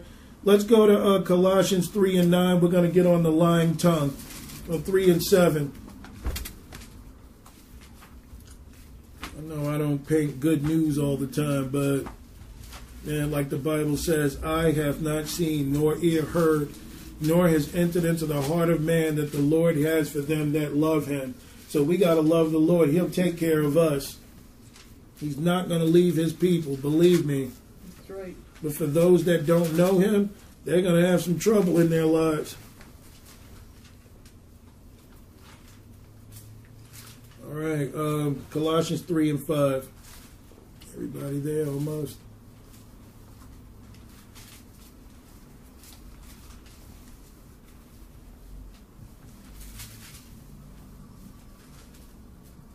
There? All right. Colossians 3 and 5. Mortify therefore your members which are upon the earth fornication, uncleanness, inordinate affection evil concupiscence, and covetousness, which is idolatry. So, you know, you're involved in any of this, covetousness, which is the worship of money, or the, you know, the love of money, that's idolatry. For which kings, now we just read what happened to a king that was involved in idolatry, right? But the next thing is in 6 For which things uh, sake the wrath of God cometh on the children of disobedience. The children of disobedience are anyone that's on this list in verse 5. Okay, verse uh, 6 or 7 in the which ye also walked sometime uh, when ye lived in them. But now ye also put off all these, all these anger, wrath, malice, blasphemy, uh, filthy communication out of your mouth. Lie not one to another, seeing that ye have put off the old man with his deeds, um, and have put on the new man uh, which is renewed in knowledge after the image of him that created him.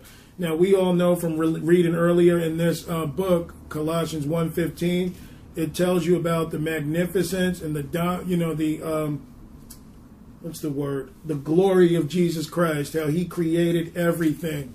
So when people want to say Jesus is not God, well, the Bible makes very clear that Jesus was the creator of all things seen and unseen. Of course, it was for the Father who's in charge, but Jesus is the creator of everything. All right, so they're saying that, you know, we shouldn't lie. You know, lie not or and put off the old man. You know, we covered last week, we don't have to go a lot into this, but lying itself, you know, it's, it's dangerous. You know, lying on somebody or, or not telling the truth, we know it's demonic. Mm-hmm. Because I've met people who can tell you lies with a straight face and you don't know if it's true or not. Right. And I mean, this person is telling it like it's real, like it really happened. And you, you, your mind will start to swirl because you don't know, man, you know, is that true? But you got people that lie this way because they cover up pain in their lives. This also is linked to pride. Because if you're truthful about your circumstances and your situation, the Lord can work with you.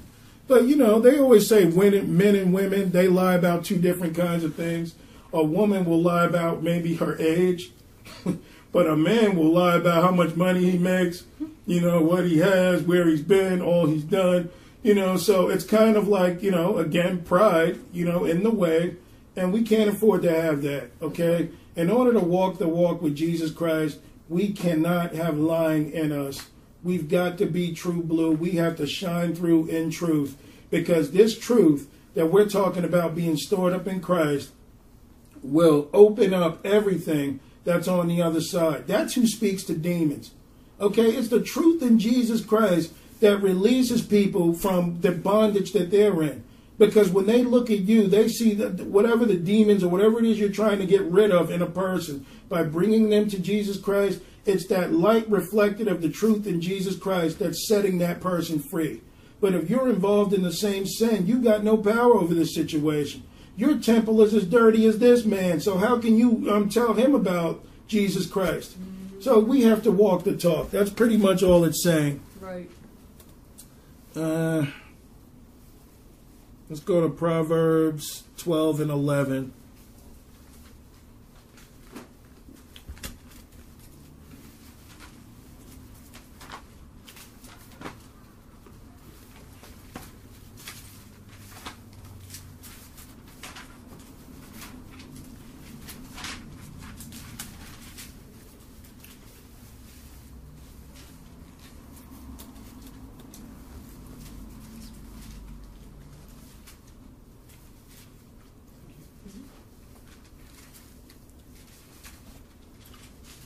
All right, there. Proverbs 12 and 11.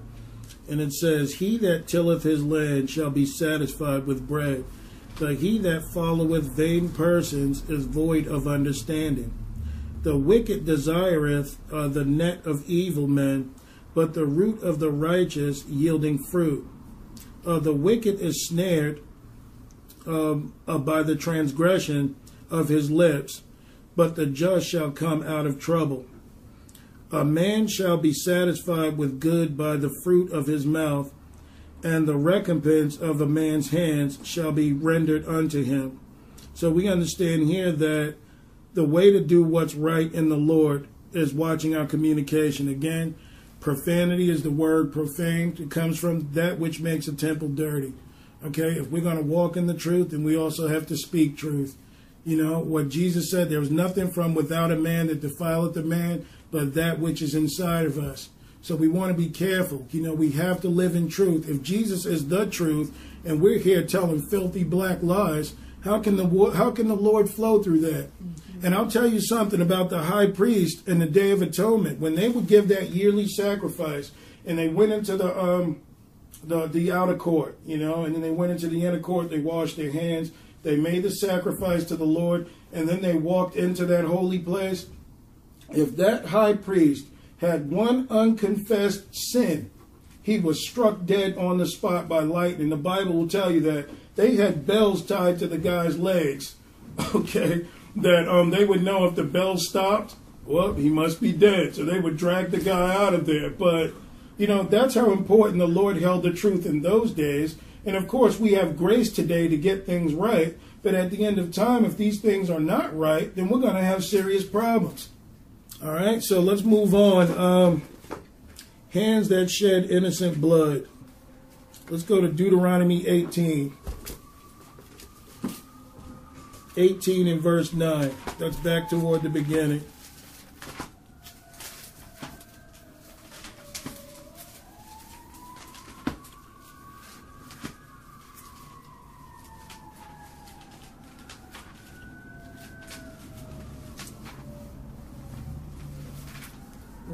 Look at all the stuff going on out there. We don't think we need a God. At those sirens and everything going on. And troubles everywhere.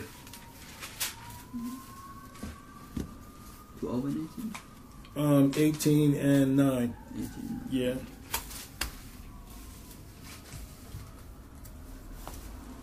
All right, Deuteronomy 18 and verse 9. When thou art come into the land which the Lord thy God giveth thee, thou shalt not learn to do after the abominations of those nations. So the Lord is saying, you know, I know you were in Egypt. I took you through the wilderness. You guys are about to walk into the promise. You're walking into the land that I had given you. And he says, learn not to do after the abomination of those nations because, you know, of course, on the other side was the giants. That's another teaching, but we have a good study on giants on um, soundthetrumpetministries.com. You guys can check it out, but it has a lot to do with history and it'll really put things together in this Bible. So, verse 10 says, um, There shall not be found among you anyone that maketh his son or his daughter to pass through the fire. Okay, so what we got to understand is at this time, there was actually a statue that was there, you know, um, of this so called god named Moloch.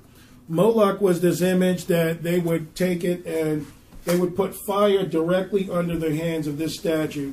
And this statue would burn night and day till their hands were white hot. What these people would do, because there were other gods or other people that were into this stuff, would feel if they made a sacrifice to Moloch, that they would have gain in their lives.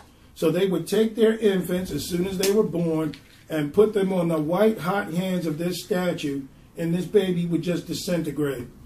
I mean, immediately. Okay, so the thing is, is they felt that that was gain. Um, th- the point is, is that we can identify with this today when we look at abortion. And again, I don't fault anybody for doing it. I had committed the act myself, whether I was young or not, made no difference. The fact of the matter is, I committed that sin in my ignorance, but it's not what the Lord calls for. Okay, so the, when they said back that hands that shed innocent blood, they're not just talking about this, they're talking about murderers. They're talking about people who kill unjustly. And I don't think there's ever a good reason to kill. But, you know, you could be fighting for your life and something happens or whatever, you know. But the point is, is that hands that shed innocent blood, the Lord is against. Why? Because it's things that could be avoided. You know, it's kind of like picking on the weak. You know, it's kind of like a child who has no choice in what they're doing. You're taking upon yourself to say, this is no responsibility that I want to deal with. I'm going to do away with it. And they felt it was for gain. Now, some people could say, well, no one thinks of that today. Oh, yes, they do. Think about the fact that most people will commit abortions because they say, I'm not ready. I haven't finished school. I'm not ready to have a child yet. Well, you know, you were ready to fornicate. You were ready to do all the things that you wanted to do. You were grown when you were doing that. You know, but now all of a sudden there's a responsibility. I'm not ready. So you see the same exact thing plays out today that went on then. Mm-hmm. And because of all this shed blood, because I heard it's about 3,000 babies a day that are being aborted in this country. I mean, you can imagine how powerful the dark side is. I mean, and all the gain that they're getting from what they're doing. And abortion is nothing other than a blood sacrifice to Satan. This is why they fight so hard to say it's a woman's right to choose. Now, if a woman were raped, because a lot of people try and use this excuse, if a woman were raped, hey, I can understand you were violated, something happened to you. I'm not sure. You pray about it, you let the Lord, you know, the baby adopted or whatever has to happen. But shedding innocent blood, the Lord hates. He can't stand it. And this is another thing that this country is going to be judged for because this is unjust killing. How can they tell you that you can't go and murder? You're going to lock up somebody for killing somebody for their chain or some money. But yet you're telling me abortion is legal? There's something twisted in this world. Right. How is murder okay for this, but it's not okay when it comes to the innocent? I mean, well, you know, it's okay for the innocent because they say it's a woman's right to choose. Man, somebody knows the overall agenda. If you guys look up Margaret Sanger, Margaret Sanger was a, a good friend of Adolf Hitler. They were pals. They wrote one another. They spoke to one another. She was one of them. Okay? And they set these things up in the poor communities. And see, this is how the devil used racism. They set this up in the poor communities to get people to do this. But see, the devil knew all I needed was a way in. Mm-hmm. Because it's not just black folks doing it and Hispanic folks. You got everybody doing abortions now. But see, that was the goal to let the enemy in. So because of this sort of stuff, the Lord is going to judge this country. I mean, it's unjust killing. Let's go to uh, Isaiah uh, 1 and 12.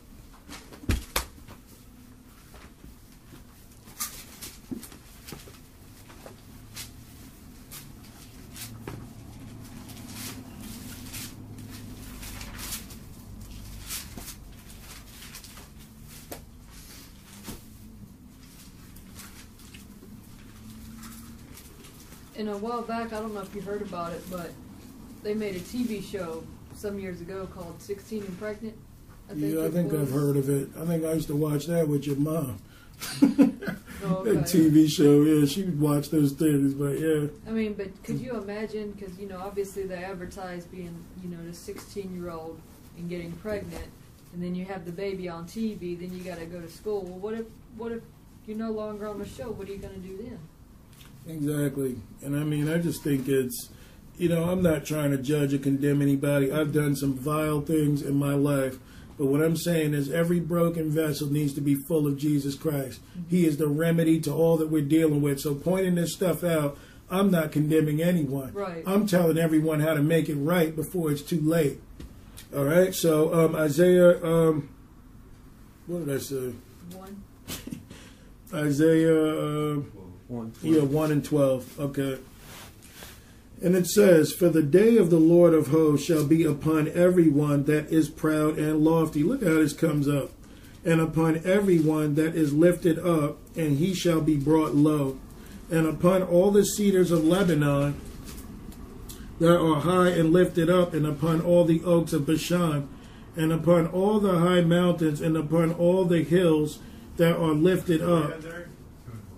Oh, two and I'm in two. Oh, Oh man, somebody should have told. Oh, sorry guys. is it one or two?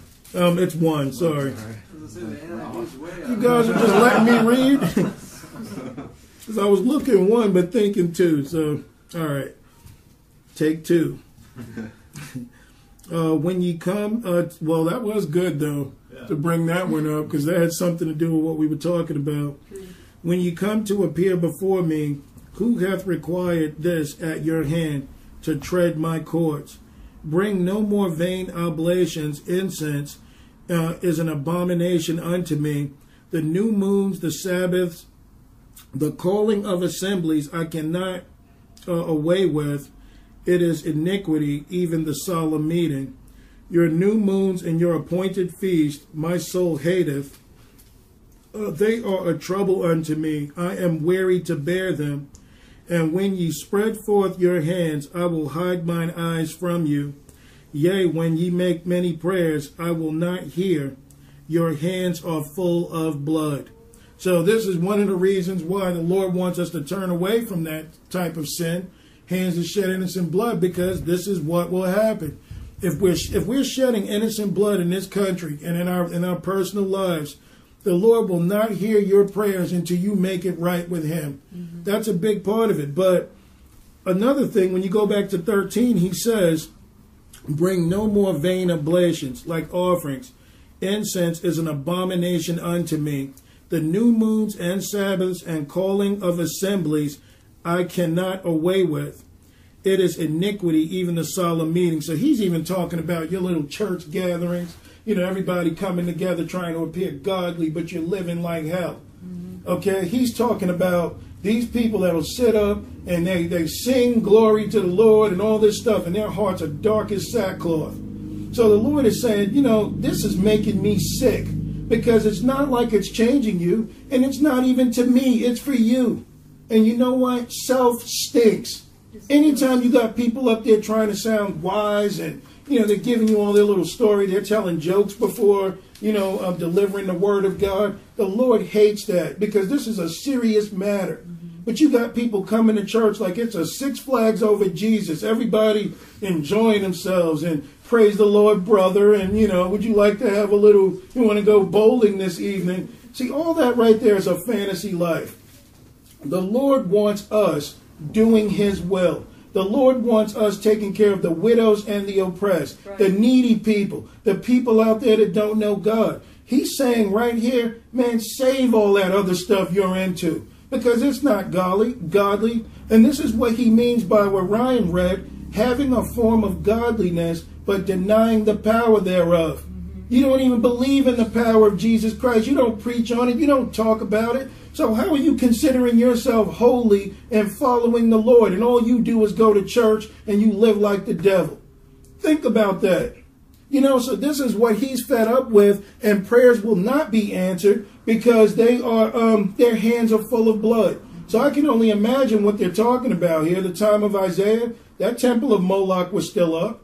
They were probably doing that and then appearing in the temple to be holy. And I'm not saying any of us is without sin, but what I'm saying is be who you are and get to know the truth. Right. If you want to be holy, then make sacrifices in this temple. You fast and you pray. You seek the Lord. You ask what His will is for your life, and you do the things of God. But appearing religious is not what God is into.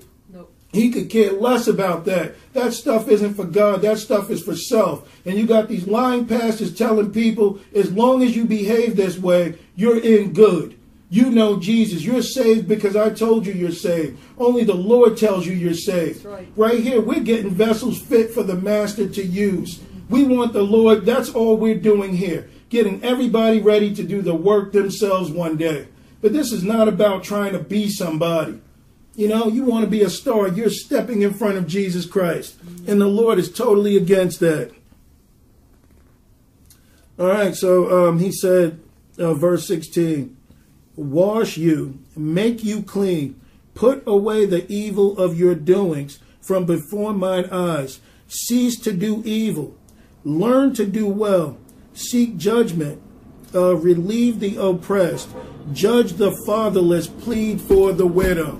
So, what is he talking about? What he said before when he said, On these two commandments hang all the law and the prophets. Love thy neighbor as yourself, and love the Lord your God with all your heart, mind, and soul. When you when you do those two things, you complete the Ten Commandments. But if you are built up in Christ, you will do the works of Christ.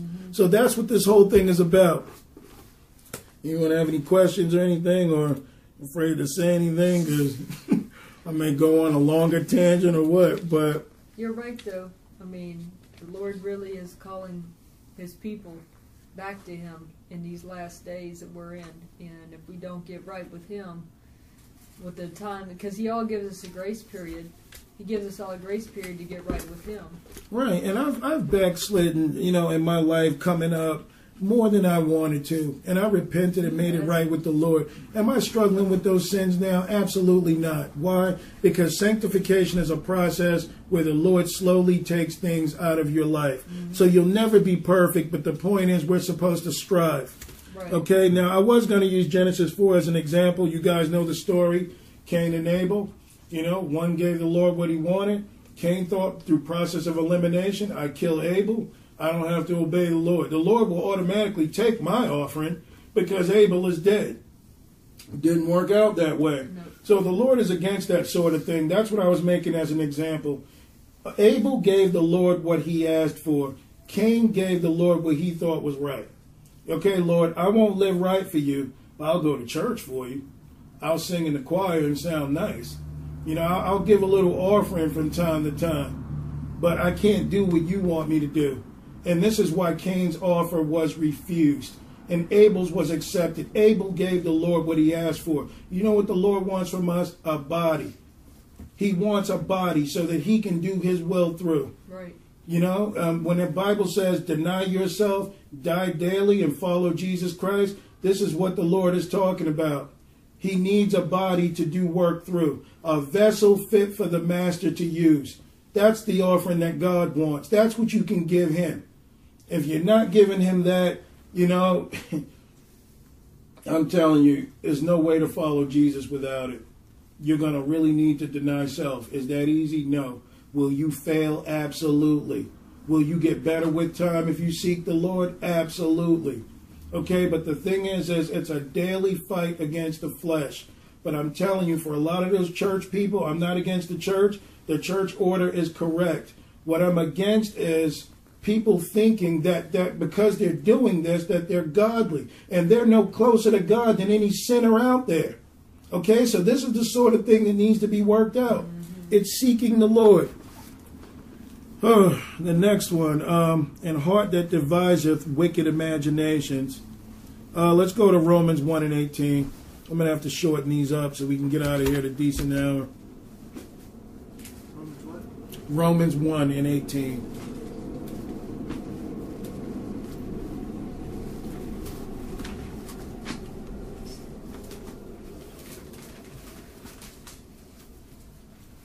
Because you know that's what Satan did when he was a worship leader for the Lord, you know, and he was doing his thing for the Lord.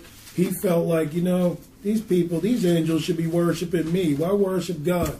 Read Ezekiel 28. That's what people will do in religious works. They'll step in front of God and call it godly. When all the Lord is looking for is a body to work through. All right, Romans 1 and 18. Everybody almost there?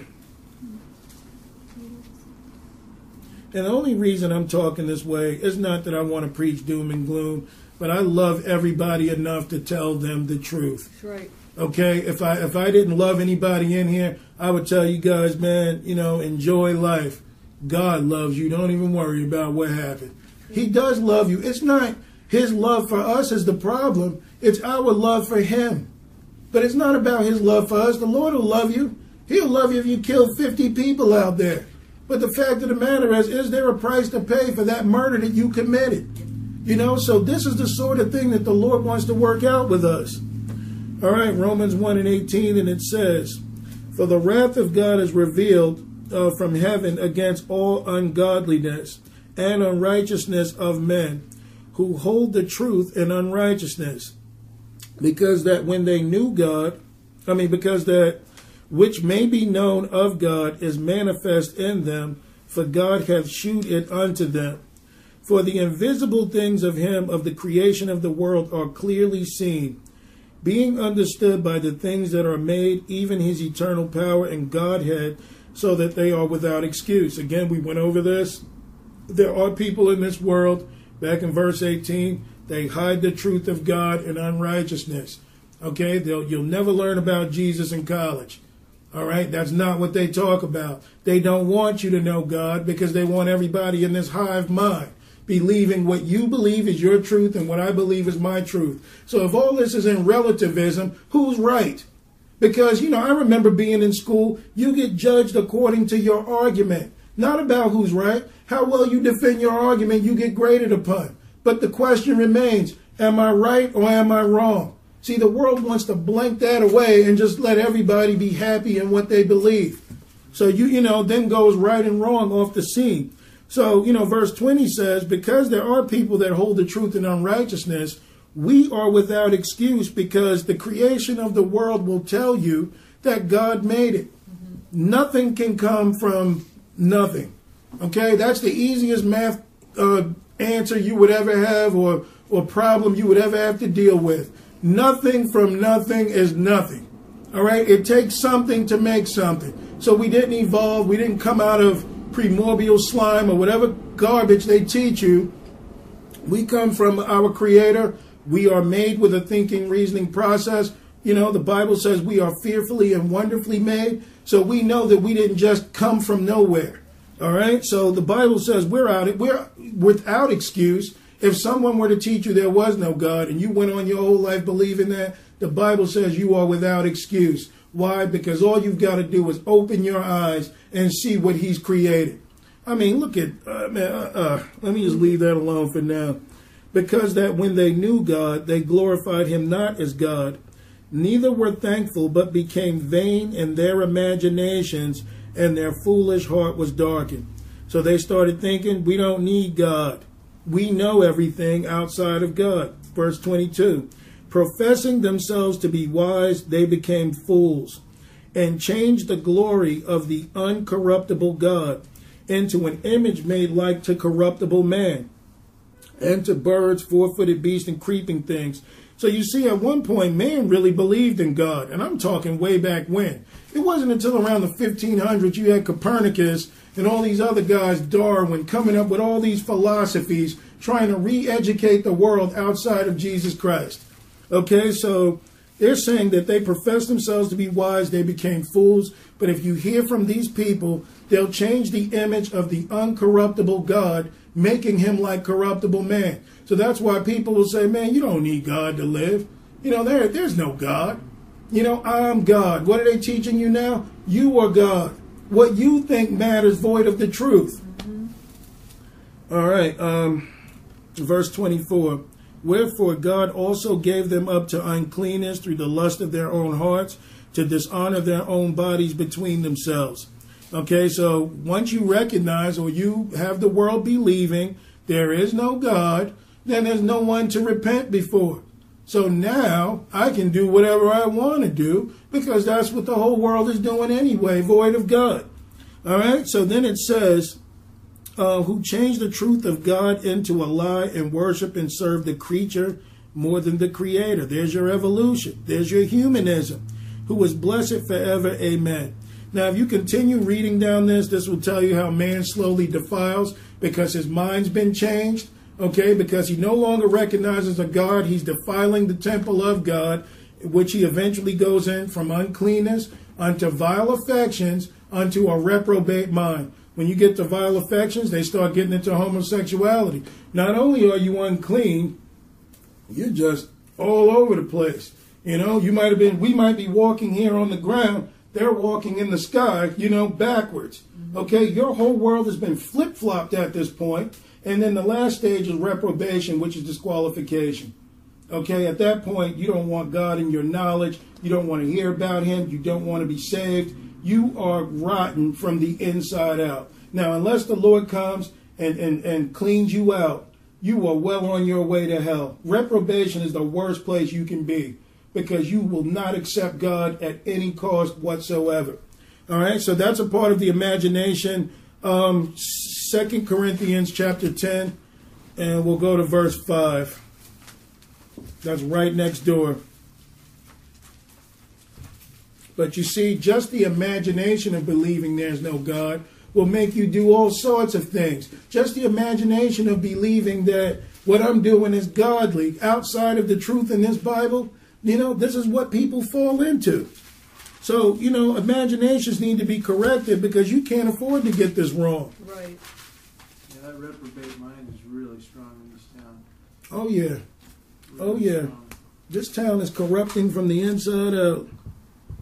We'll start at verse 2. 2 Corinthians 10 and 2.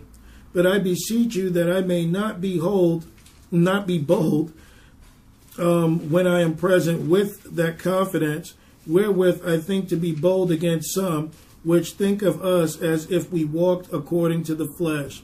For though we walk in the flesh, we do not war after the flesh. For the weapons of our warfare are not carnal. Okay, so they're not physical, but mighty through God to the pulling down of strongholds. You guys want to have a good um, understanding of strongholds?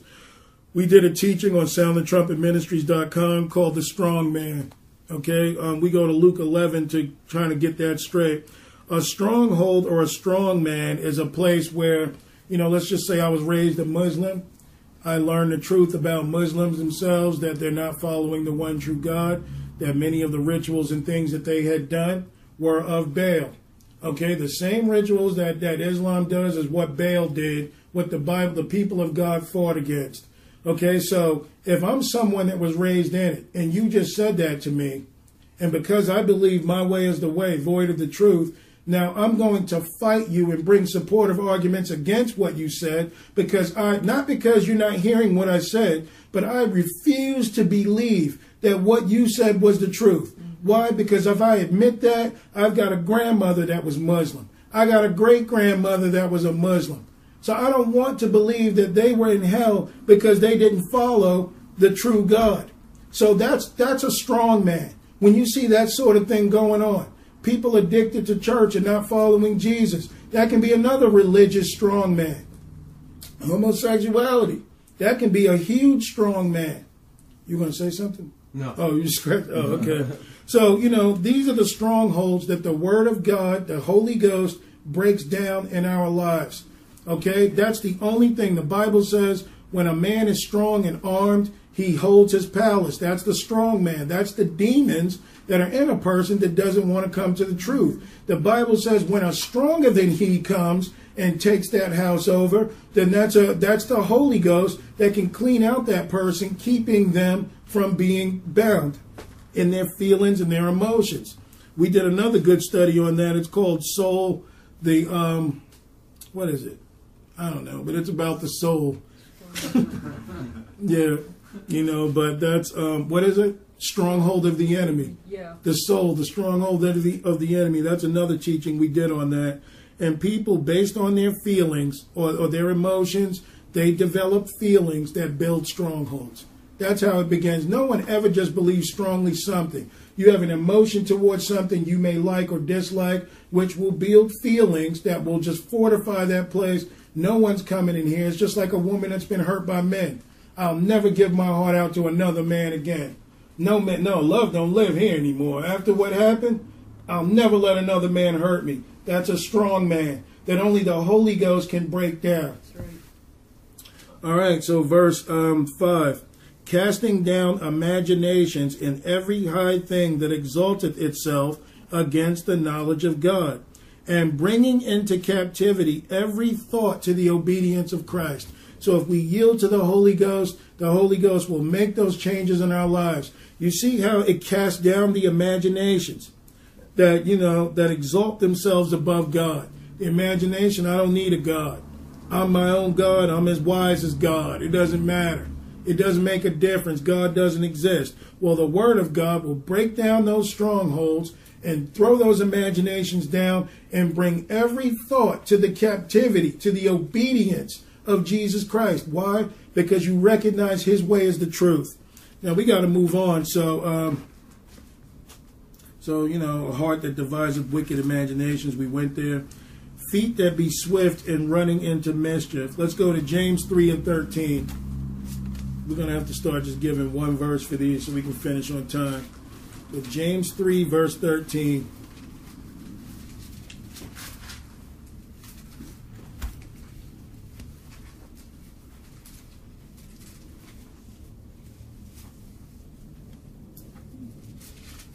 Mean, we all had an apple out of this bag. Feet that are swift and running into mischief. And, you know, kids grow up learning how to do bad all by themselves. You don't have to teach a child how to do bad. It's in our sin nature. It's in the nature of Adam that only the Holy Ghost can change. All right, James 3 and uh, 13. And it says, Who is a wise man and endued with knowledge among you? Let him shew out of a good conversation his works with meekness and of wisdom. But if ye have bitter envying and strife in your hearts, glory not and lie not against the truth. This wisdom descendeth not from above, but is earthly, sensual, devilish. That word for sensual is the word psuchikos, which means that which can be perceived with its five senses. Okay, that means that instead of being spiritual, you, you grade things according to how you feel. And this is what locks a lot of people out of the Word of God and, and following the one true God. When you tell people if we continue in certain sins, we'll go to hell, you know what they'll say? A sensual person, well, the God I know is love. He'll never send anyone to hell.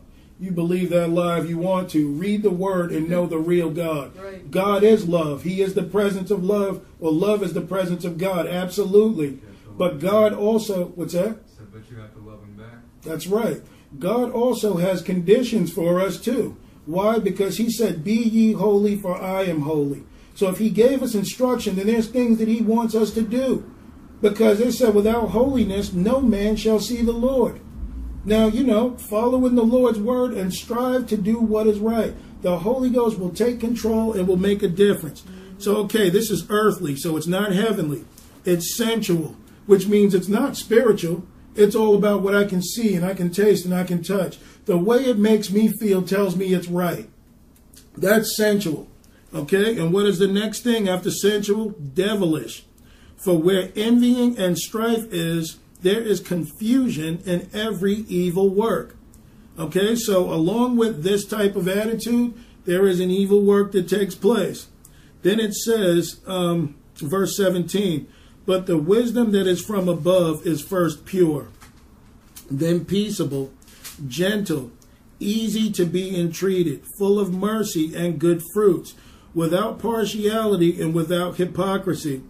And the fruit of righteousness is sown in peace of them that make peace. Okay, so you know that that's the fruit of the spirit that they're talking about versus the fruit of the flesh. If you're sensual, nine times out of ten you'll get it wrong because it's not about your will or your feelings. It's what the Lord desires for us. That's what Christ being formed in us does. We will think like Christ. We won't have our own views on it. Because when you address people with this, what they'll tell you is, well, the way I see it, I don't care the way you see it. What is written? Right. You're a Christian, right? This is the Bible you read, right? Well, the Bible has instruction. So the way you see it is irrelevant.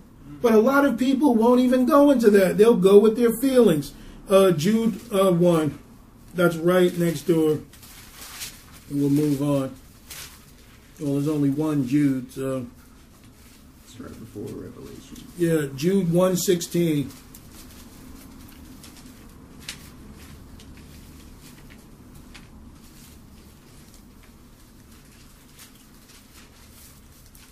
Now, you know, early on it talks about Enoch being the seventh from Adam. He prophesied that the Lord would come with 10,000 of his saints to execute judgment upon all and to convince all that are ungodly among them of all their ungodly deeds which they have ungodly committed, and of all their um, hard speeches which ungodly sinners have spoken against him.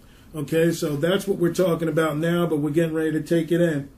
These are murmurers, complainers, walking after their own lust, and their mouth speaking great swelling words. So they're trying to convince people, having men's persons in admiration because of advantage. But beloved, remember ye the words which were spoken before of the apostles of our Lord Jesus Christ, how that they who who told you uh, there should be mockers in the last time who should walk after their own ungodly lust. Anybody want to prove this is true? Go out there and preach the gospel. Oh, you don't yeah. believe the word of God? Go preach it and see how many people laugh in your face Mm-hmm. and call you stupid. I can't believe you believe in that. So these are people that walk after their own lust, not after the Lord. But look at verse 19. These be they who separate themselves sensual, having not the Spirit. Okay, so these people go according to their feelings, not the feelings of God, not through the Spirit of God. So this is why people will debate you. I don't think the Lord would do all of that. You know, but the point is, what does it say? Right. This is going to damn a lot of people to hell not reading their Bibles for themselves by listening to some liar in the pulpit telling you all you got to do, brother, is show love and everything is complete. Yeah, if it's love towards your brother and it's love towards uh, God, and you're doing the things of God that He called you to do, absolutely. But don't think that you're going to get um, love of God void of truth. The truth has to be told. Any type of truth outside of love or any love outside of truth is evil. It's not the truth. Jesus said, I want to tell you many things, but I feel you can't bear them. But Jesus told his disciples the truth. He didn't hold anything back. He told them how their persecution would be. He told them all that they would go through. He never said, guys, you'll be just fine. Just wait till I get back. He told them all what would happen and told them to pray so they didn't they wouldn't fall into temptation. So these things are important. But uh, let's move on. So that was um, feet that be swift to running into mischief. Why? Because they walk after their own ungodly lust and they're only interested in their sensual, soulish nature. A false witness that speak of lies. Oh man. Second Peter two. We're right next door, so let's go there. Second Peter two and verse one. What time is it? Anybody know? Nine thirty something. Yeah, we're gonna get out of here. We'll finish this up. We got like one more after this, and then we'll move on. Yeah, two. yeah. Second Peter two, verse one.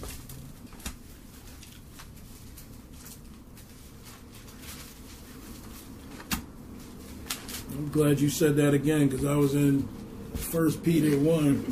Two. so yeah. All right. Second Peter 2, verse 1.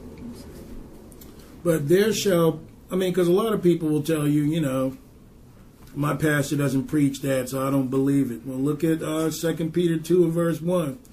But there were false prophets also among the people, even as there shall be false teachers among you, who privily shall bring in damnable heresies, even denying the Lord that bought them, uh, and bring upon themselves swift destruction. And many shall follow their pernicious ways, by reason of whom the way of truth shall be evil spoken of. And that's exactly what people would think. Mm-hmm. If I'm telling you what I'm telling you now in a regular church full of religious people, they will say what I'm saying is evil. That is not the love of the Lord. That is not God's love. See, see the way he's talking, all loud. You know, there's no love in his conversation. They would totally dismiss it. I don't know where people got the impression that Jesus was a soft spoken person or the prophets. Read what they said in this Bible, and you tell me if they were soft spoken. They said what needed to be said, and they hit the door. What you felt about it was irre- irrelevant. What they said was the truth. You could take it or leave it. And through covetousness shall they with vain words make merchandise of you, whose judgment now of a long time lingereth not, and their damnation slumbereth not. So he's talking about here that they would make merchandise of you. These false teachers, they don't care about your salvation. Bring me some money. That's what I need. I need the dough. All it. What you do is your problem. If you were dumb enough to follow me, then that's your fault. I need the moolah, and I need it now. That's how they feel. And every, you know, this all these guys talk about. Well, if you didn't give, and, and if you say, "Oh, I'm having trouble in my life. I don't know what's going on," you know what they say? I know. I think I know what your problem is, brother. You haven't given tithe or offering in a long time. You know, so they make you feel guilty into giving more. There is no New Testament tithe. Okay, the Bible says we are not to give grudgingly or of necessity. So we can give offering, but you're not commanded to give it. They said the Lord loves a cheerful giver. So you may give more than 10%, but it's really in your heart what you give, taking care of others. But these pastors will tell you there's a tithe in the New Testament. There is not. The tithe was under the law, but the Lord loves a cheerful giver, which is to me harder to do. A cheerful giver is one who would give you the shirt off his back. Never mind the offering. Hey man, you don't have a car. You know, I was thinking about buying one next week. Here, man, you have it. That's a cheerful giver. you know, hey, I was gonna eat tonight, but I only had enough for me, and you know what, man, just eat it. The Lord will take care of it. And they'd be, oh no, it's yours. Oh man, I'm just happy to see you eat. That's the love of God. Okay, that's that's a real heart of God. Mm-hmm. But a lot of people will say, "Well, I don't have it, so I don't." And I'm not saying give what you don't have. What I'm saying is a cheerful giver is even that much more challenging than a tithe. A tithe is you must. You know, a, a, a, an offering from God or a cheerful giver is I will because that because Christ lives in me. I'm like Him. All right, quick point. Second Timothy one. I mean four. Second Timothy four and one. And I'm telling people this. I'm not thinking of anybody in particular is why I'm saying this. What I'm saying is Jesus said, as Ryan read, when the disciples asked him, you know, when shall these things be? What shall be the sign of thy coming and, and the end of the world? Jesus said, Take heed that no man deceive you. That was the most important thing on his list. So, you know, we got to be wary of a lot of stuff. That's right. All right, Second Timothy 4 and verse 1, and it says, I charge thee therefore before God and the Lord Jesus Christ, who shall judge the quick and the dead at his appearing uh, and his kingdom.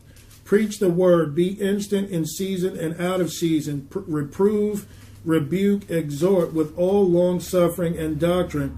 For the time will come when they will not endure sound doctrine, but after their own lust shall they heap to themselves teachers having itching ears. So this isn't a person of God that he's chosen. These are people that have chose their teachers because they enjoy what they hear. Mm-hmm. Okay, so it's not about it being truth. Man, tickle my ears, make me feel great. Verse 4 And they shall turn away their ears from the truth, and shall be turned unto fables. But watch thou in all things, endure affliction, do the work of an evangelist, and make full proof of thy ministry. So he's telling you here that we should be doing the work. You cannot blame any pastor. The Lord will judge those who lie to you in the pulpit. But because you sat up under it, the Lord will ask you, Did you not have a Bible? Mm-hmm. Do you not have one to read for yourself? Don't get mad at them. I'm going to deal with them for lying. But you are not excused because you sat up under this. You need to know for yourself. I tell people, don't believe what I say. Check out everything I say. Right. All right, look at me as I'm skeptical of him. I love people like that. Why? They'll seek the truth for themselves and find out if I'm right or not. Right. All right, so that's what I have for a false witness to speak of lies. You know, I mean, of course, there's other things, people that will say they saw things they didn't, but I thought that that was most important.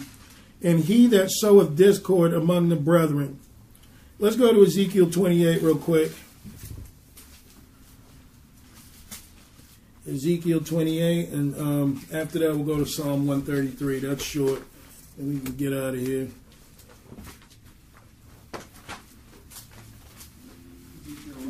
uh, 28. We'll start at verse um, 11. This is the story of Satan before he fell from heaven. This is why the Lord hates this sort of thing. He hates it. He hates people that sell discord, that love to talk behind other people's backs, try and cause strife, get things going. He hates people that, I mean, he hates the, I didn't say hate, but he hates the things that they do like that. You know, when they're out there, oh, well, if I were you, I wouldn't do that because, you know, to me, they just seem, you know, that little bit in there. I mean, I've seen it destroy groups of people. Just people putting their own spin on it, loving, you know, rumors, lies, telling all sorts of things, trying to get trouble started.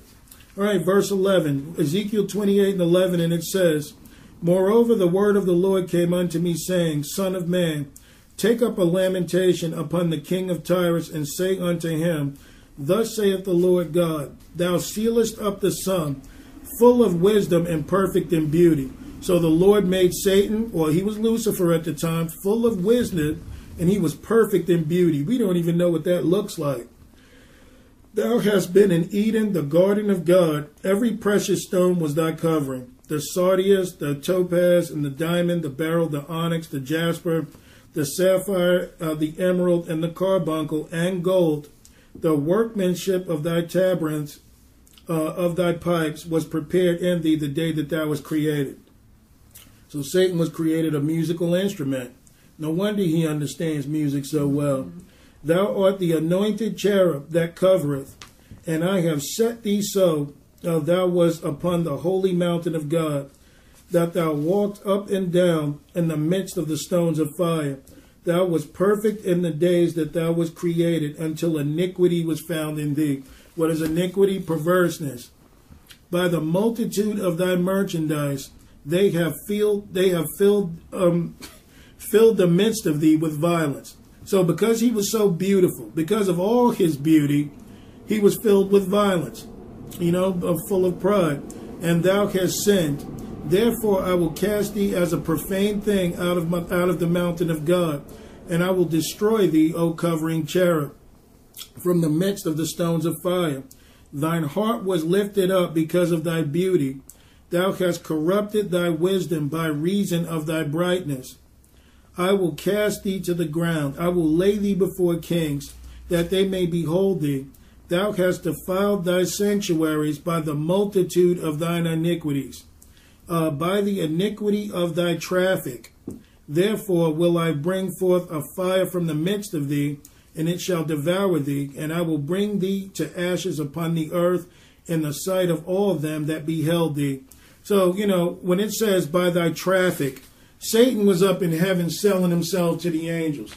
Okay, that's what traffic, like when they talk about drug trafficking, this guy was selling himself. Well, God is one way, but honestly, if I were God, you know, I wouldn't do some of the things he did, and you guys could follow me. We know that this is true because it says that he swept a third of the angels with him.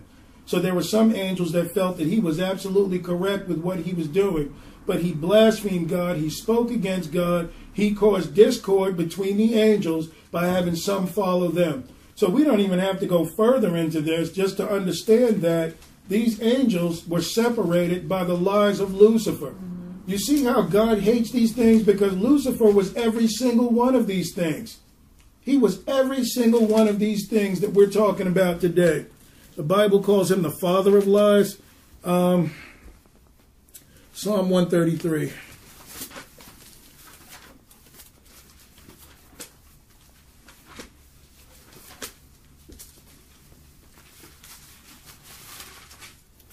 And um, Revelation 21, when you guys get there, I mean, you know, um, that's just one line we'll read and then we'll close. But Psalm 133, this is a very short psalm, but it says a lot. Psalm 133 and verse 1, and it says, Behold how good and how pleasant it is for brethren to dwell together in unity. It is like the precious ointment upon the head that ran down from the beard of Aaron's beard, uh, that went down to the skirts of his garments. Uh, as the dew of Hermon, and as the dew that descendeth um, upon the mountains of Zion. For there the Lord commanded the blessing, uh, even life forevermore. So the Lord loves when brothers are in unity together. That would mean men and women. You see a lot of discord with men a lot of the times when it comes to women. You can have a bunch of men playing sports and they're all in it together. They're boys having a good time. A few girls walk up on the scene and see this, and what do you see next? Oh, now they're insulting one another, trying to drive past one another, trying to impress the girls. So I'm not saying women are the cause of the discord. I'm just saying that the Lord loves when people are in unity together. So he hates lies. He hates people that spreads rumors. He hates people that hates to bring people together that sells discord because he himself went through it with Lucifer. And because they were spirit beings, they had to be judged that way forever. They had no second chance. Why? Because they knew the truth in God and they chose otherwise. So the Lord is not trying to have that happen again with his bride, which is why he's trying to set us all right to know what's right. Revelation 21 and verse 6. And we're done. But Satan, unfortunately, has sown that discord in the church because, um, like I mentioned last week, where you know a church is a place where, like this, where we can come and we can learn the truth and we can get our lives right with the Lord. But you got so many churches these days that are spreading rumors with about one another as spreading discord among the brethren. You shouldn't be doing that there. That's the last place that, that should It's be. like a cancer, Yeah. you know. I mean, all it does is defile things. It doesn't build anything up. Just causes people to see people differently. Now, if anyone doubts what I said is true, this is Revelation 21 and 6. And he said unto me, Revelation 21 and 6. And he said unto me, It is done. I am Alpha and Omega, the beginning and the end. I will give unto him that is athirst uh, of the fountain of the water of life freely. He that overcometh shall inherit all things, and I will be his God, and he will be my son. Overcoming what? The world, the flesh, and the devil. That's what a Christian has to go through to make it in. You've got to fight your way in. When, when he said that John the Baptist, the kingdom of heaven suffereth violence, and the violent take it by force, they didn't just walk into the promised land. They had to fight their way into the promise. Why? Because you got an adversary trying to keep you from seeing truth. Mm-hmm. You know how many people will tell, they always tell me, man, I was coming tonight. No, I mean, it could be true, could not be, but whatever. But I can believe a lot of people when they say, I intend to come, but then other things come on my mind. And I just get blocked. And I just can't, you know, then all these things start, you know, start to happen. But if you make a way, the Lord will make a way for you. Mm-hmm. He'll fight with you. Verse 8, but the fearful and unbelieving. So Ryan was talking about fear earlier. You know, I'm, I was talking about unbelieving. And the abominable, and murderers, and whoremongers, and sorcerers, and idolaters, and all liars shall have their part in the lake which burneth with fire and brimstone, which is the second death. Now, some people would say, why are the fearful and unbelieving on this list? They're on that list because if you're fearful, then you believe that there's something greater than God. So it's not a neutral zone. You didn't do it when the Lord asked you, why didn't you do something? You know, people would say, well, I was afraid. So that meant that you thought that your situation, whatever it was you were going through, was bigger than me. Yeah, Martin. So what's the second death? Is that like so first you die in the flesh and second you die in the spirit? Right. You know, and the lake of fire is forever. All right, I'm just going to read one quick thing. Second Chronicles 7:14. This is just one verse. And this is all we have to do to make things right with the Lord, but people will not do it. If my people which are called by my name shall humble themselves and pray and seek my face and turn from their wicked ways, then will I hear from heaven and I will forgive their sin and I will heal their land. That is all that even this country has to do, but this country doesn't want God. What verse is that? Second Chronicles. Second Chronicles seven fourteen. So from here, you know, that's just the whole point in recognizing why we hurt the Lord, the things that we need to make right in Him. Will we do these things overnight? Absolutely not. But it's about striving, it's about yielding to the Holy Ghost and getting those things right. Okay, because he said, for those who overcome are those who get the rewards. For those who didn't overcome, hey, I'm not saying this, this is written in the Bible. Mm-hmm. But if you don't overcome, there's nothing for you outside of God but a lake of fire. You know, and I'm not trying to paint fear. He loves us. But the Lord can't be with a filthy person. You've got to be sanctified in the spirit. How can you be in heaven? You do just what Lucifer did. That's You know, um, um, being profane. And what did he do? Sell discord among the brethren. You think God wants to go through that again? No. So he wants us to be made right. You know, um, is it hard? Yes, it can be. But it's not hard if you yield your life to God and to the Holy Ghost. It's not impossible. Not impossible at all. You know, because some people will tell you that's impossible for someone to follow this. Listen, yield to the Spirit of the Lord. He will keep you from falling. Jude 1 and 23 says that, and I believe it. Why? Because it's the Word of God. He can do all things. Yield to Him and watch what He does in your life. Right. All right, so from here, Sarah's going to pray out. Sorry to hold you guys so long. You know, it's just certain points when you when you address things like this. You know, they have some length to them. But go ahead, Sarah. Heavenly Father, I want to come to you tonight, and I want to thank you for another day that you have given to us, Lord, another day not promised to us. I want to thank you for all the things that you've done for us, Lord, everything that you've given to us, blessed us with, and bestowed upon us, Lord. For you have taken care of every need and so much more. You've never left us wanting or without. And you've given us everything that we need to go through this life and to serve you.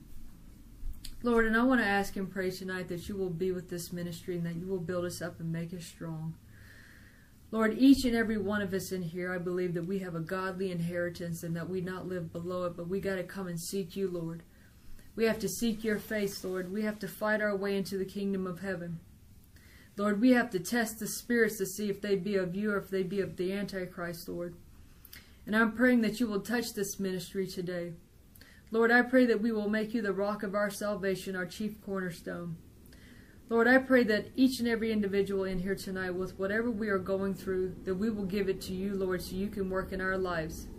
Because there have been so many false prophets that have gone out into the world and they've sown the seeds of discord. They've sown the seeds of lying lips, Lord. They have sown the seeds of mischief, false witnesses. Lord, they have blasphemed your name. Lord, they have lied upon you and they've done it all in the name of Jesus. So, Lord, help us to seek the truth by studying your scripture, Lord, by letting your Holy Spirit grow in our lives. Let us be grounded in your truth, Lord. Let us seek after righteousness, not a false doctrine. Let us seek to be holy, for you are holy, Lord. Let us not seek after some lying pastor, Lord, that all he preaches is some sweet, loving message when he says, all we have to do is love. Lord, you are the ultimate image of love because you are love. And that's what your word says, Lord, but we have to go according to what your scripture says. What is love? Lord, we have to watch over the fatherless, Lord, have to watch over the widows, feed the homeless, Lord, do all the things a servant should do because you are you were a servant, Lord, when you were here on the earth, and we have to follow after your example, Lord. Let us be grown. Let us be Christians, Lord. Let us be Christ like. What is to be Christ like? It is what your word says. Lord, if they killed you, if they persecuted you, they will persecute us. But we can't have any fear of what this world's going to do to us, Lord. We cannot bow the knee. We have to be accounted worthy to be a part of that remnant. We have to be strong in you, Lord. Because this the enemy, Lord, Satan, this is his kingdom. And he has done all the wrong things, Lord, against you. And he's trying to get your people to follow after him, Lord. But no, we will say no, Lord. We will say no to Satan. We will say no to this world. We will say no to the demons, Lord, and we will seek after you. Lord, let every one of us here tonight, Lord, come to you in all humbleness, Lord. Let not pride be a part of our lives, Lord. Let it not be numbered among us. Lord, I'm asking and praying tonight, Lord, that you will put an outpouring of your Holy Spirit upon this ministry so greatly that we will burst at the seams. But let us be transformed, Lord. Let us put off the old man and every part of that. Lord, let us come to you. Let's put on the new man in Christ Jesus. Lord, I know that new wine cannot go into an old bottle. So I'm praying that every time, Lord, every year, every moment that we are given, that everything in our lives that keeps us from having a relationship with you, it gets put off so you can fill us, Lord, so we can do the work of an evangelist, Lord. If there's anyone in here today that believes, Lord, that you are calling them to do something great for you, Lord, I pray that you would touch that person's life, that you would fill them, that you would help them to see, Lord, that through you all things are possible, Lord, but we got to have true faith and true belief that we can do these things that you've called us to do, Lord. Let us seek your calling upon our lives within the body of Christ. So, Lord, we can go out and we can bring others to you, Lord, others to the truth, because there is only one way, and that's through Christ Jesus. Lord, you are the you are the shepherd, Lord. You are the gate.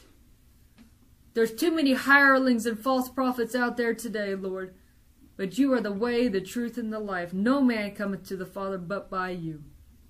Help us to see that, Lord because there is only heaven and hell. There's only those two ways, Lord, and I pray that we do not find our, our way into hell, Lord. Let us fall upon you so you can break us, Lord, and mold us into the image of Christ. I pray, Lord, that you do not fall upon us. Let us not be of the children of wrath, the children of disobedience. Let us not become reprobate, Lord. Let us transform our lives to you. I thank you again, Lord, for all the things that you've done for us. Let us hunger and thirst after your word.